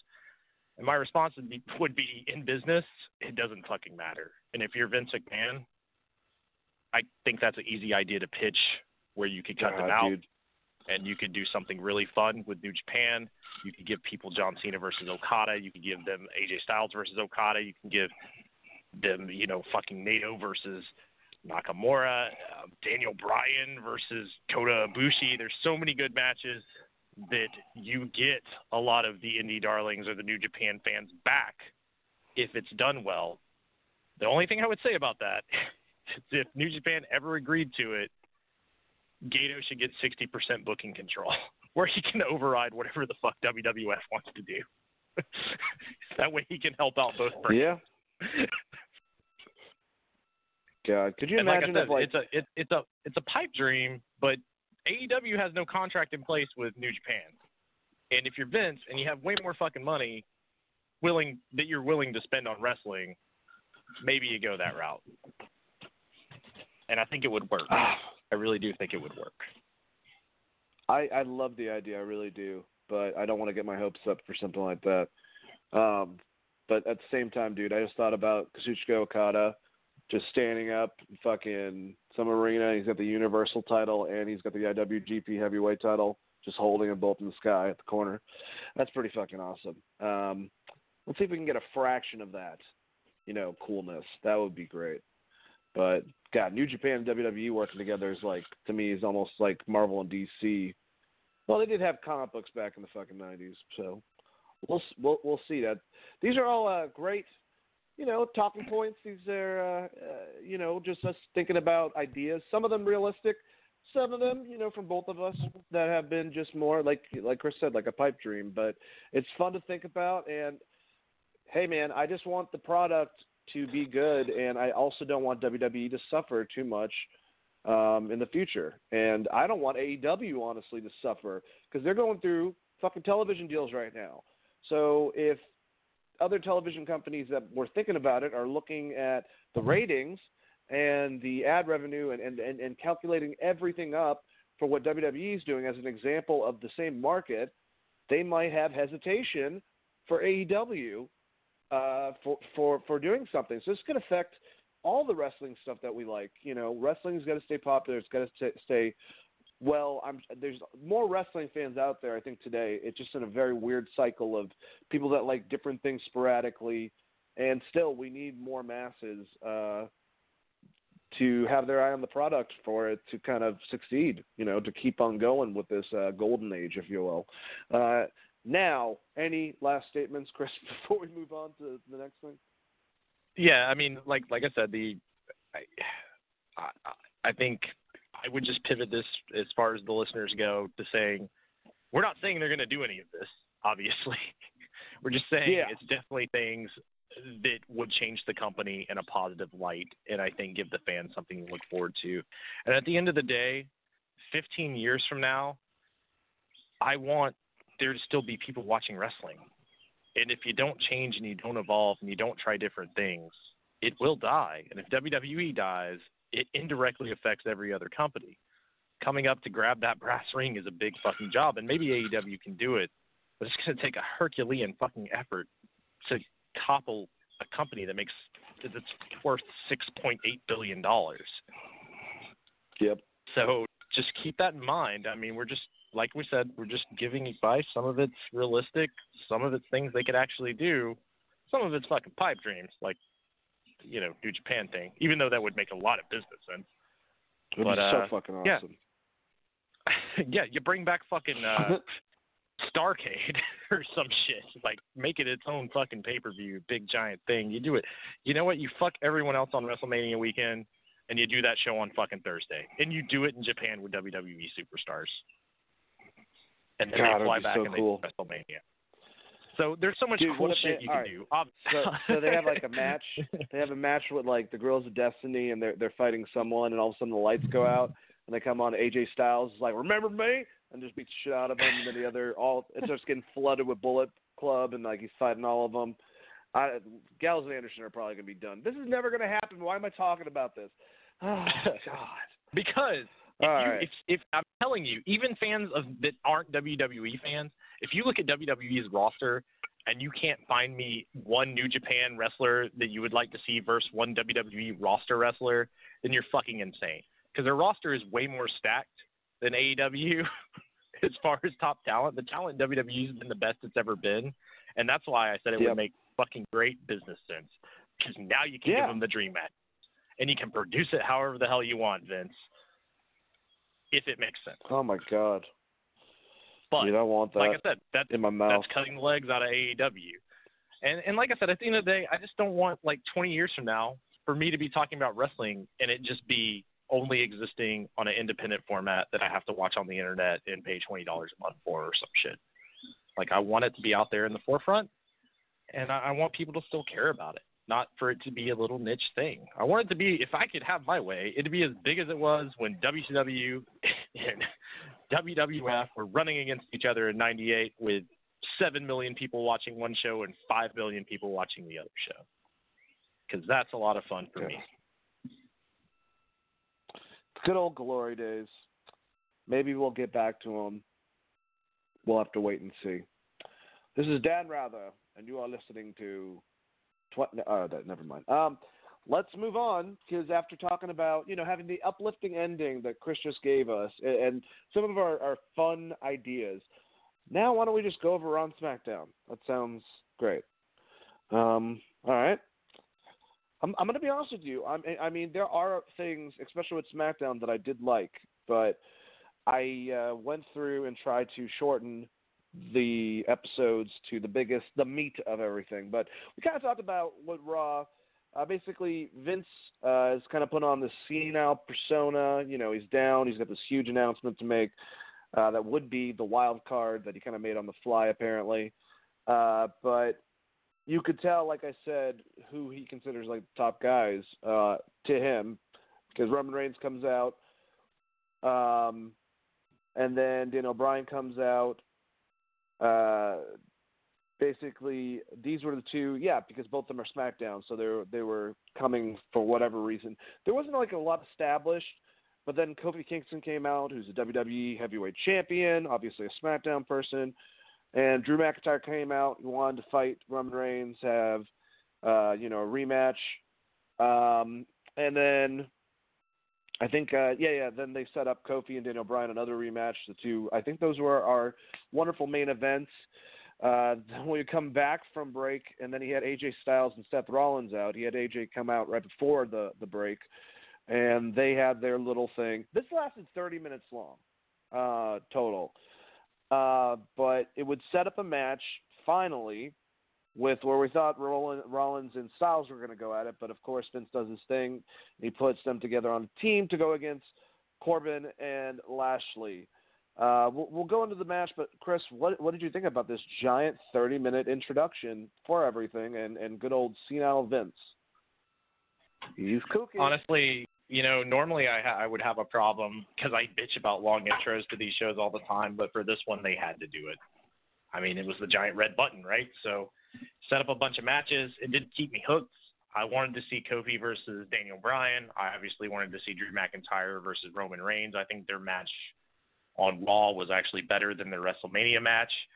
I'm going to cut Drew McIntyre a little bit of slack because I know he was sick at Mania, so that probably affected the actual match itself. The crowd obviously wasn't as hot for it, but um, all in all, I didn't have a huge problem with this segment. the The only thing I would take from this is uh, the tag match. We kind of knew where it was going, and um, giving us this booking of these two big matches, WrestleMania rematches, and then throwing Baron Corbin into the fucking mix with Bobby Lashley is part of the fucking problem because people don't like Baron Corbin. And it's not that they hate him because he's a heel. It's just that he's fucking boring and he's overbooked and no one cares. And I, I think, like I like we said in the past, I think Baron Corbin's a good wrestler. He kind of needs to go away for a bit, come up with something different, and bring him back in a different light. Maybe give him a meaningful storyline. but yeah, right now I, I think that kind of killed it more than anything for me, and also knowing that it was just going to be AJ Styles somehow screwing over Seth Rollins because they're trying to make AJ a heel. It took all his heat away when he get to SmackDown, by the way, also. So it didn't even, from that standpoint, that's more of the on-the-fly booking I was talking about. Absolutely, I think the intro was needed, but it was long. Uh, the match next. Uh, so guess what happened? You know, AJ accidentally, quote unquote, hit the phenomenal forearm, and then he hit Seth Rollins, um, disappears, and then Corbin pins Rollins with the end of days. So we have a very predictable situation. Fine, you know, it's progressing the story. I get it. Uh, but then we also give Baron Corbin a win over the Universal Champion. Um, whatever it was this the next thing is is is amazing. It's priceless. But uh, Chris, what what did you think of the match? I thought the match was all right. I just I saw that coming a mile away. Yeah, same, and it kind of put a damper on the match. And and I don't know, Bobby Lashley didn't really do anything in the match at all, so it didn't help him. Obviously, I don't even remember him. Built yeah, it it built for Seth and AJ, and that was kind of fucking it. I remember he almost killed himself. Oh, I did remember that. He did that uh, spear that Big E does to the outside, and he not only hit his stomach on the hardest part of the ring, as they like to call it in WWE, but he also fell on his fucking head. So maybe he doesn't do that move anymore. Um, I can't remember who he speared, but if you watch that again, it was pretty brutal. That's probably the most memorable thing about the match because I went into it knowing that it was going to end exactly the way it ended. I mean, yep. Um, and then we would would it would it say? have killed them to just would it have killed them just to have Seth and AJ win and then like they go to shake hands or something as mutual respect and then AJ fuck them over, just to shake things up a little bit, as Vince would say. Yeah, I mean, sure, that probably would have made sense. Yeah, actually, yeah, I can see that, but still, you know, it's like this is so fucking predictable. It's ridiculous. Ugh. Anyways, uh, let's talk about Sami Zayn and what happened to him. Sami Zayn came out doing the whole spiel. It's getting to the point where it's like now we don't know who he's going against, and he's just coming out and you know crapping on the audience and stuff like that. Like uh, he's a comedian that that's just that's not working, and he said fuck it. You know, I I quit my job today, so I'm just doing my thing. It's it's getting to that point a little bit uh, but don't worry, Braun Strowman is here. Braun just stalks Sami throughout the whole place, and uh, end of the story. kills him in a in a trash compactor. Uh, but don't worry, Sami showed up the next night fine, just smelling apparently. Um, but this is just this is this is fun stuff. You know, I used to like Braun Strowman stuff, but the, I the, the I I think they've done the trash co- compactor with Roman and I think one other person. I think that they need to retire the the trash gimmick completely. What'd you think? I mean, it would have made more sense if he actually got any fucking offense on Sami Zayn first, but it literally he just picked him up and threw him into the fucking trash can. So you just assumed that Sami Zayn would be able to get. I know it was supposed to be the power slam into the trash can, but the trash can was like too tall to do it. And in theory, Sami would have just landed on trash, so he would have been fucking fine. So I that was more of my biggest problem with it. And like it's not unbelievable in a good way, like when Braun flipped over a fucking ambulance. That was like funny, unbelievable. This was just like eh. And also, like, you build Sami Zayn up, you have him do nothing but promos for three fucking weeks, and then you just have Braun kill him. And then he's going to go out and have a title match the next night. So, didn't make any fucking sense. Uh, also, Sami's match on SmackDown was pretty good. So, I'll cut I'll cut Sami a little bit of, of slack. I'm not blaming this on him, but I, I don't know. Do you look forward to a feud between Braun and Sami Zayn? Honestly, because I think the answer to that's probably no. No. No, not at all. I don't even. I, the thing is, I, I don't think it's even the start of a feud. I think that they just did that for for that night to be zany and, and stir it up. Uh, but I could be wrong. Maybe we'll see this for about a year. That'd be great. Um, all right, let's see. Lucha. Uh, yeah, never mind. Uh, so there was a match with them. The Lucha rules are back apparently. Uh, I think it's good that they used enhancement talent to get talent. You know, it, it's good to highlight some people that are local wrestlers in the area, let them get in the ring, get their asses kicked, but a little bit of TV time, and also gives them a reason for, uh, you know, instead of basically having them lose or having a good tag team lose or a good wrestler that, you know, it, it drops their stock. It's a good thing to do. So, uh, fine, that's my only note of that. Uh, Ricochet beat uh, Bobby Roode, which this sets up a uh, rubber match now between the two of them if they want to do that because I doubt Ricochet is going to win the uh, Money in the Bank match. Sorry, Ricochet. Uh, but it just kind of put the continuity there. I think I talked about this earlier, though. It would have been nice to see that interview that was on their their uh, website with Robert Roode petitioning this actually on the program. Either way, fine match. Both guys are great wrestlers. I hope they keep on pushing Robert Roode. That's not the best outcome. Maybe him and Ricochet have a really good program. Probably not. Uh, what did you think about either one of those things, Chris? Yeah, I thought the Ricochet Robert Roode match was pretty good for what it was. I mean, it was very short. Um, I probably would have cut the Lucha House if it was me. I would have cut Lucha House Party and just had Braun destroy some jobbers and uh, skip the Sami Zayn angle, and you would have ended up in kind of the same place without making Sami look like a fucking idiot. But uh, Ricochet and Robert Yeah. Roode, it's definitely building up to you know a little feud between them. Hope so. Then we have Lacey Evans sent notes that apparently smell like peach cobbler to Naomi, Alexa, uh, Dana Brooke, and Natalya. They all came to her match, watched her beat a jobber, um, and Becky came out there and whooped her ass. But Becky is, uh, wow, we didn't even talk about Becky as, as far as top draw, which she definitely is. But I think Ronda was more uh, overall. Uh, her not being there is definitely they've used the women's division a lot less now that I think about it.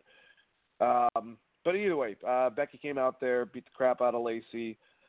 You know, she she's good on the mic, and she's got a good punch. She's getting there in the ring. Uh, it was whatever. I like the idea that she's so cocky. She invites them to come down there. I don't know what's so offensive about peach cobbler. I think that would smell nice. But uh, Chris, what do you think about this? I actually thought Lacey's promo was decent, and she is she had an okay match in the ring, but she didn't have to do a whole lot. I think that that match at the pay per view is going to be fucking terrible. Um, I also think that it would be important to get Charlotte Flair back on TV at some point because I can't. She wasn't. I don't. She's not been there for two weeks, right? No, she wasn't here all this week. Let's say that. And uh, you know, if Lacey Evans is uh her and Lacey Evans are tied up fighting each other, and you're doing a weird wild card thing anywhere, why why not you know use one of those spots instead of doing Lars Sullivan, have Charlotte Flair show up and and jump into the middle of that and maybe beat the shit out of both of them. Uh, and now you have like an actual opponent since Becky's probably dropping the SmackDown Women's title to Charlotte. It would have made more sense. But yeah, from the second So- standpoint, I thought it was fine. Also, Dana Brooke looked amazing. So congrats, Dana. You're you're number one in my heart. I hope they stop giving you really bad scripts to read. Me too. Me too. All right, Viking Raiders beat um, the tag team champions, Ryder and Hawkins. Huh. Uh, I don't have much to say about that. I like the Viking Raiders, War Raiders. They're awesome tag team, so I want them to do well. Just give them the damn belts. Feel bad for and Hawkins though a bit. Uh, yeah, we were talking about Reigns and uh, McIntyre's match, and it would end up uh, getting interrupted by DQ with Elias and Shane coming up there, which pushed the total, I think, from what was allowed, which was three, then four, when um, Lars Sullivan threatened Vince. Then it got up to six somehow, unless you don't count Shane. So Elias, whatever. I can't. I can't do math. They can't do math. It shit happens. Uh, but then Shane got uh, annihilated by the Miz, and then stalked him uh, all the way backstage. I like the little uh, interview of Charly trying to interview Shane, and he's like, "Why are you fucking talking to me? Like I'm obviously trying to hide." I thought that was pretty funny. Uh, but the Reigns McIntyre match until a DQ, I mean, it was better I think than the WrestleMania one. Um, what what did you think about it, Chris? I thought it was better than the WrestleMania match, and once again, I'm going to write that off because Drew McIntyre had like the fucking flu during Mania. Right? I Yeah. think he probably would have done more and had a better match. Uh, I thought the match itself was pretty good. I don't give a shit about Elias and Shane McMahon fighting Roman Reigns, especially because it's it doesn't fucking matter because Shane McMahon's already in a cage match against The Miz. I thought for sure they were going to turn this into a tag team cage match or some shit. Uh, maybe they still will. I guess it's it's not out of the possibility, but it's like uh Roman Reigns' new gimmick should be fight everyone. Like they should just they like Roman should just have a shirt that says fight everyone because he gets jumped on every show. Like he's fighting the B team plus Elias plus Shane on SmackDown, and he's fighting two people here. you might as well just make it his gimmick that he's going to fight everybody, even if he gets his ass kicked. I guess. Uh, but it, the one thing I had a uh, problem with with the Shane segment, just real quick, is uh, Miz blasted him with like four chair shots, and Shane just got up and kicked him in the balls, Yeah, and made made Miz once again look like a fucking goof. Like, why is Shane even running if if Miz is a goof? And uh, I feel like that Shane had the correct reaction to any time one of those backstage interviewers are trying to interview which, interview you, which is why the fuck are you that was such a great me? use of it. Char- why are you here? Why is there a camera in my face? I'm trying to hide. You just saw me do that. Uh, that was pretty funny. All right, so dude, I, I don't really even want it. We, we don't have a lot of times. I'll just go over this and combine it with the last thing of the show. But Usos, they they made their own icy hot apparently, and they put it in I guess the stuff that uh, both members of the revival uh, used to lather themselves up, and it kicked in perfectly when they were out doing their promo. Needless to say, not only did we not see what could have been a really cool match with the revival and uh, Gallows and Anderson, Gallows and Anderson do shit. So at least they're, they're not. They're just relegated to background and main event, while uh, the revival's got to, you know, have their asses against the fucking ground and just fucking stupid shit. Um, anyways, the last thing, Kofi beat Daniel Bryan clean. It was a good match, man. They've had a series of great matches. Uh, good chemistry between the two of them. Awesome, fun match. Good way to uh, leave Raw. Weird that you had the WWE Championship main event match, Kofi Kingston, Daniel Bryan on Monday Night Raw. Whatever. Uh, Chris, what do you think about the ending of Raw? Uh, I really like the Kofi Kingston Daniel Bryan match. I don't think it was as good as the one at Mania. They obviously didn't have as much time to work, and you get the weird fucking commercial breaks, which to me kills it. Do picture in picture for your main events, um, which I'll bitch about on SmackDown later.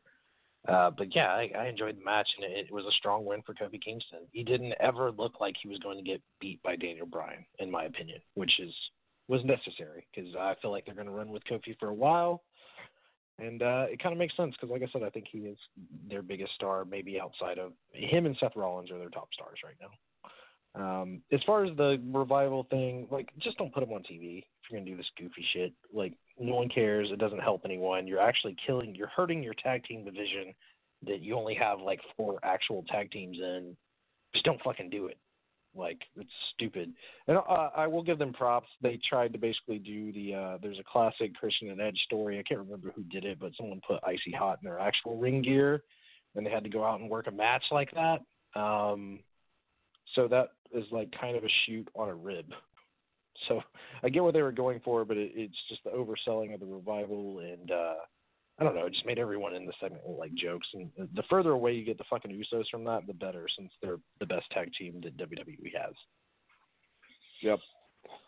I agree. Well, then we get to SmackDown. Uh, we got basically a segment where the champion Kofi comes out. Zayn comes out, obviously wanting to uh, try to get a title match with Kofi. Um, or maybe it was Dane who came out and started talking crap about the audience, and then Kofi, one or the other. Either way, AJ comes, shake things up, wild card, wild card. Um, and this would set up a match with the three of them for later on. Uh, but you know, it wasn't too long. Set up the thing; it was fine. Then we had a match with Andrade and Ali. Uh, I can't believe that I can't say Andrade Cien and Mustafa Ali. Oh, I just did. Um, that was actually a really good match. They had good chemistry. Scary Spanish Fly, from what I remember, uh, within it. Ended up in a DQ though with uh, Randy Orton, who's now apparently the Indie Killer, or just you know the newer wrestler killer. Yeah, fuck it, Indie Killer. Uh, with two RKO's, both set up really well. A lot of fun, even though obviously we didn't have a finish match. What do you think about the opening uh, segment and the opening match, Chris? So I like the opening match a lot. They used the picture in picture here, which they should have saved for the main event. That's one thing I was going to bitch about. Uh, the main event had like two commercial breaks in it, but uh, yeah, overall I like the match. It made sense. They're just building money in the bank tension. Um, I don't know. I think it would have probably been a good idea to have had Zelina Vega somehow screw Orton out of getting one of those RKO's off just to build her up and, and like her position with Andrade and, and maybe give Andrade like a you know he can hit the was it the hammerlock DDT maybe he hits that on Orton and uh you surprise the audience a little bit instead of just both of them getting RKO's and Zelina just kind of standing there. But outside of that, I thought it was a decent match, and obviously it's just building the money in the bank. Absolutely. All right. Uh, then we had a match with basically Shane was going to just crown Daniel Bryan and Rowan uh, the new tag champions on SmackDown. Usos came out; they had a problem with that. Usos, yep, it's a wild card. It's a shakeup. Um, and uh, you know, put some uh, beef towards that concept. Decided or convinced Shane to let them have a match, and we had a match with Rowan, um, Daniel Bryan against the Usos and uh, Daniel Bryan and Rowan won. Um, which, even though the fucking build up with the stupid segments suck, I would like to see matches with the Usos and the Revival. So I'm kind of happy that they didn't. It would make sense if they brought them to SmackDown because like SmackDown's a wasteland right now. But hey, they built a team with Daniel Bryan and I guess who they consider like the modern Kane because I mean it's a pretty similar pairing to uh, Hell No. So they, you know, Daniel Bryan knows how to work with a big guy in the tag team it's weird seeing Daniel Bryan go into tag team now, but then again, he had the title for a while. I'm sure he's going to do the same. I think he did actually say he's going to do the same thing with the belts they did before, so that's funny. Uh, hopefully, they can bring something to the tag division in SmackDown. I'm assuming that's why they're doing it, and they had a little interaction afterwards with Heavy Machinery. So I think Steak and Weights are going to be going against uh, Daniel Bryan and Rowan. So at least the segments will probably be stupid, but funny, maybe. Uh, Chris, what do you think? That was, you know, uh, I thought the match itself was good. The Usos are fucking phenomenal. Uh, that yep. I think I actually sent you that during the match. Um, but it makes sense. You give Daniel Bryan and Rowan the title. Daniel Bryan can go do other shit too. There's no reason why he can't be a tag champ in something else while they're rebuilding this tag division on SmackDown. Uh, he could work Finn or do something in the mid card while Finn. you know also also holding IC title. title, man. Him and Finn Balor would have awesome fucking uh, time together. Yeah, so I mean, there's things that you can do with Daniel Bryan that keeps him busy, and right now, it's going to be them versus Heavy Machinery. That's it. That's all they have. So uh, if you're, you know, you got to keep Daniel Bryan on the show, and uh, maybe he crosses over so they can have more matches with the Usos. Who knows? We'll see. Or maybe the Usos show back up, and that's the actual feud. Who the fuck knows? They haven't really built tag team matches for Money in the Bank yet. That's a very good point. They need to probably get on that. All right, so Lars uh, destroyed Matt Hardy, who was doing the backstage interview uh, talking about his brother and his recovery. Um, R-Truth came out there. He beat the crap out of them and uh, put R-Truth through a table. On Raw, he uh, took out No Way Jose, his whole entire conga line, and then threatened Vince, which is the reason why Vince uh, made the extension to uh, four people as opposed to three like he originally did. So Lars Sullivan, that crazy guy.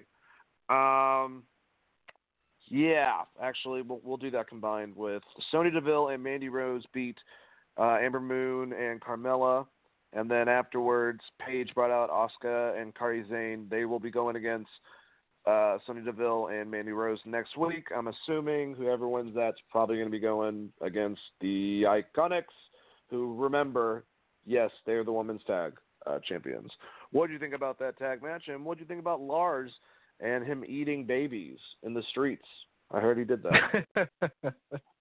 um, you know, whatever the Lars segment was, what it was. I I wouldn't have had him attack Matt Hardy. I think Matt Hardy and the Hardys in general are too over with the fans for that to really be effective. Him killing R-Truth, I don't think anyone really cares about. But I, I I don't know what you're building up to. A fucking handicap match with those two both getting killed by Lars Sullivan. That sounds like a lot of fun.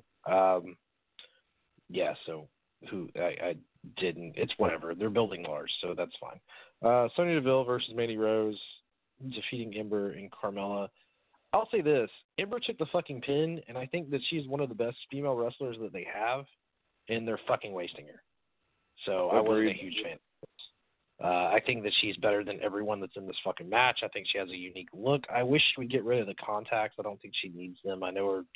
She's like the war goddess or whatever. Which, by the way, fuck the war goddess name if you can't use war machine. like come on. the Viking Yep. experience. I'm still pissed about that. But uh yeah, I thought it was a waste of Ember Moon. I get why they did it, but Sonya Deville and Mandy Rose aren't going to be going for the tag titles, so I'm guessing they're going to lose a tag match and they're going to split these two up because uh Sonya, they're building Sonya taking a bunch of shit for Mandy and they kind of planted that seed. So I'm assuming there's going to be the explosion of the um I don't know the the not mega powers. Fire guess? I don't know. desire. Yeah. yeah, so I'm assuming that's what Ah. they're building. I thought Paige was good in the segment. I will give her that for the little bit that they gave her as a manager. Um, it makes sense for Asuka and Kairi to have a manager, and she's not a bad choice, especially because they don't really have a lot for her to do. I'm back. Yeah, no, I agree. All right, let's get to this uh, this main event before we say goodbye to all the wonderful people. Um, we had AJ Styles versus Sami Zayn versus Kofi Kingston. I mean, good stuff. Obviously, you have I just named AJ Styles, Sami Zayn, Kofi Kingston. A lot of connecting attacks. Uh, a lot of fast uh, offense. At one point, KO attacked Xavier Woods. Uh, this distracted Kofi, and for some reason, at some point, AJ was outside and then was done from the rest of his match. It's like he disappeared. Uh, but uh, uh, I think, yeah, at that point, Sami Zayn got three Blue Thunder bombs on Kofi. Kofi still kicked out and beat him with a Trouble in Paradise. Uh, KO was pissed. Pretty good main event. Chris, what did you think? I actually liked the main event a lot. I thought it was I thought it was a lot of fun. Um, it, it was a good match. I could I, I personally would have had Kevin Owens kill everyone in the ring. Um, if not everyone, specifically Sami Zayn, since he has heat with Sami Zayn. That's been an ongoing feud for forever. It would have made sense for him to either demolish everyone, or I would have just set it up as Kofi Kingston versus Sami Zayn. Um, AJ Styles disappeared at the end of this match. Also, very rare, AJ Styles messed up two spots in this match. So go back and see if you can pinpoint him out like fucking Where's Waldo. Uh, I just wanted more Oh, heat yeah? on Kevin You Owens. shook. hey, hey, he's from Gainesville, Georgia, man. I love AJ Styles. Uh, but you know, he's he's considered to have a good match with Broom. I'm just saying not everybody's on 100% of the time. Uh, I thought it was a decent match. It would have been more effective if Sami Zayn didn't get fucking buried on Monday Night Raw the night before, and uh, having AJ lose wasn't necessarily great. I probably would have just booked, not had Sami get killed, booked the same match and had Kevin Owens demolish everyone, including Xavier Woods, uh, through some shitty heel tactics to get heat on Kevin Owens. Outside of that, the match itself I thought was really, really good. There was a a weird boom drop where like I said, he set up in a weird spot. Uh, AJ set up in a weird spot, and Kofi had to kind of turn around, not hard camera. And there's one other spot that looked a little weird, but there was an awesome SOS. I like the double SOS on both guys. That was pretty cool. It it didn't look the cleanest, Yeah. but it was neat. Never seen it before. There's some fun spots, and um, good win for Kofi. Like I said, if you're gonna have him be your fucking guy, have him get meaningful wins, and I would consider this a meaningful fucking win. So there you go. Hey, two in a row, man. First Daniel Bryan on Raw, then that on SmackDown. Good week for Kofi Kingston. You know, for all the stuff that we said, I mean, it is true with everything that we were saying, but Raw was a little bit of frantic, I would say, but had some good quality. SmackDown, usually pretty solid. So definitely uh, would say the same thing for this. Either way, I'm about to watch NXT, and I'm not going to complain at all about that. So that all, all, I'm, all I'm saying, I just know I, I'm. It's not a prediction. It's it's reality. Whatever the fuck Paul Heyman says. Either way, you guys have a great evening and the next couple days until you talk to me again. Uh, appreciate you tuning in to another episode of Wrestling Geeks Alliance, part of Geek Vibes Nation. Guys, go to our website at gvnation.com. That's gvnation as in Geek Vibes, gvnation.com. That has all of our news articles for various stuff between wrestling, video games, comics, movies, everything. If you're a geek of it, we probably cover it, uh, as well as links to our to our Twitter, to our Facebook, to our Instagram. Join the conversation. Message me on Facebook at Dane Alves. That's uh, D A N E A L V E S, um, and we'll have some conversation. We'll talk about this, and also has links to our iTunes account, obviously our Blog Talk account, and Stitcher and a couple other platforms. I'm pretty sure Spotify is one of them. Maybe it's not. You can listen to it though. I promise you that. Either way, another great episode. Chris, thank you so much for joining me like you always do, and say goodbye to the uh, beautiful people. Thanks everyone for listening. Hope you guys had fun. We tried to do something a, a little different than the norm, given throwing out those three ideas. If you have your own ideas, you can hit me up on Twitter at at Chris R Patton, on Facebook at Christopher Patton.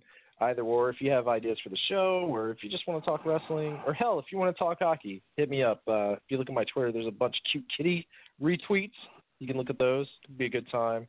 Dane, thanks for having me, man. Awesome as always. Really enjoyed it. And uh, everybody else, have a great week, man. Kick ass. Absolutely.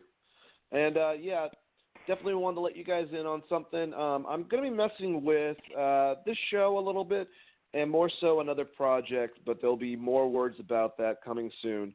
Trying to change up things and make a, a, a fun way of enjoying all these podcasts. Um, but like I said, I'm just kind of giving you like a very, uh, an extremely fucking vague, like a like an M Night Shyamalan trailer, you know, that type of vague level of information.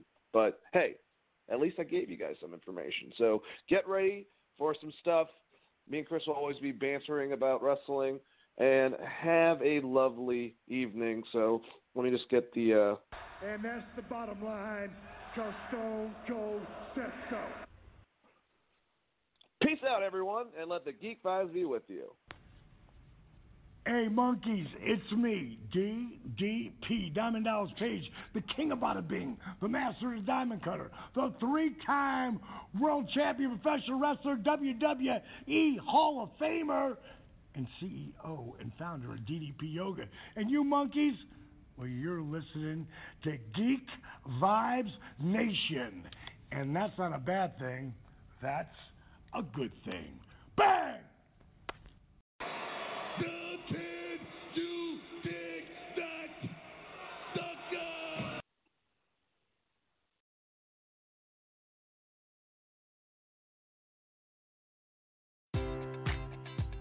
Enjoy all your favorite sports like never before at BetMGM. Sign up using code CHAMPION and receive up to $1,500 back in bonus bets if you don't win your first bet. When you register with BetMGM, you'll get instant access to a variety of parlay selection features, live betting options, and the best daily promotions in the business. And with BetMGM at your fingertips, every play and every game matters more than ever. Remember to use code CHAMPION and receive up to $1,500 back in bonus bets if you don't win your first bet. Place your money line, prop, or parlay bets with the king of sportsbooks today. BetMGM and GameSense remind you to play responsibly. See BetMGM.com for terms. 21 plus only. Virginia only. New customer offer. Subject to eligibility requirements. Rewards are non withdrawable bonus bets that expire in seven days. Gambling problem? Call 1 800 Gambler. Promotion. Promotional offer not available in Washington, D.C.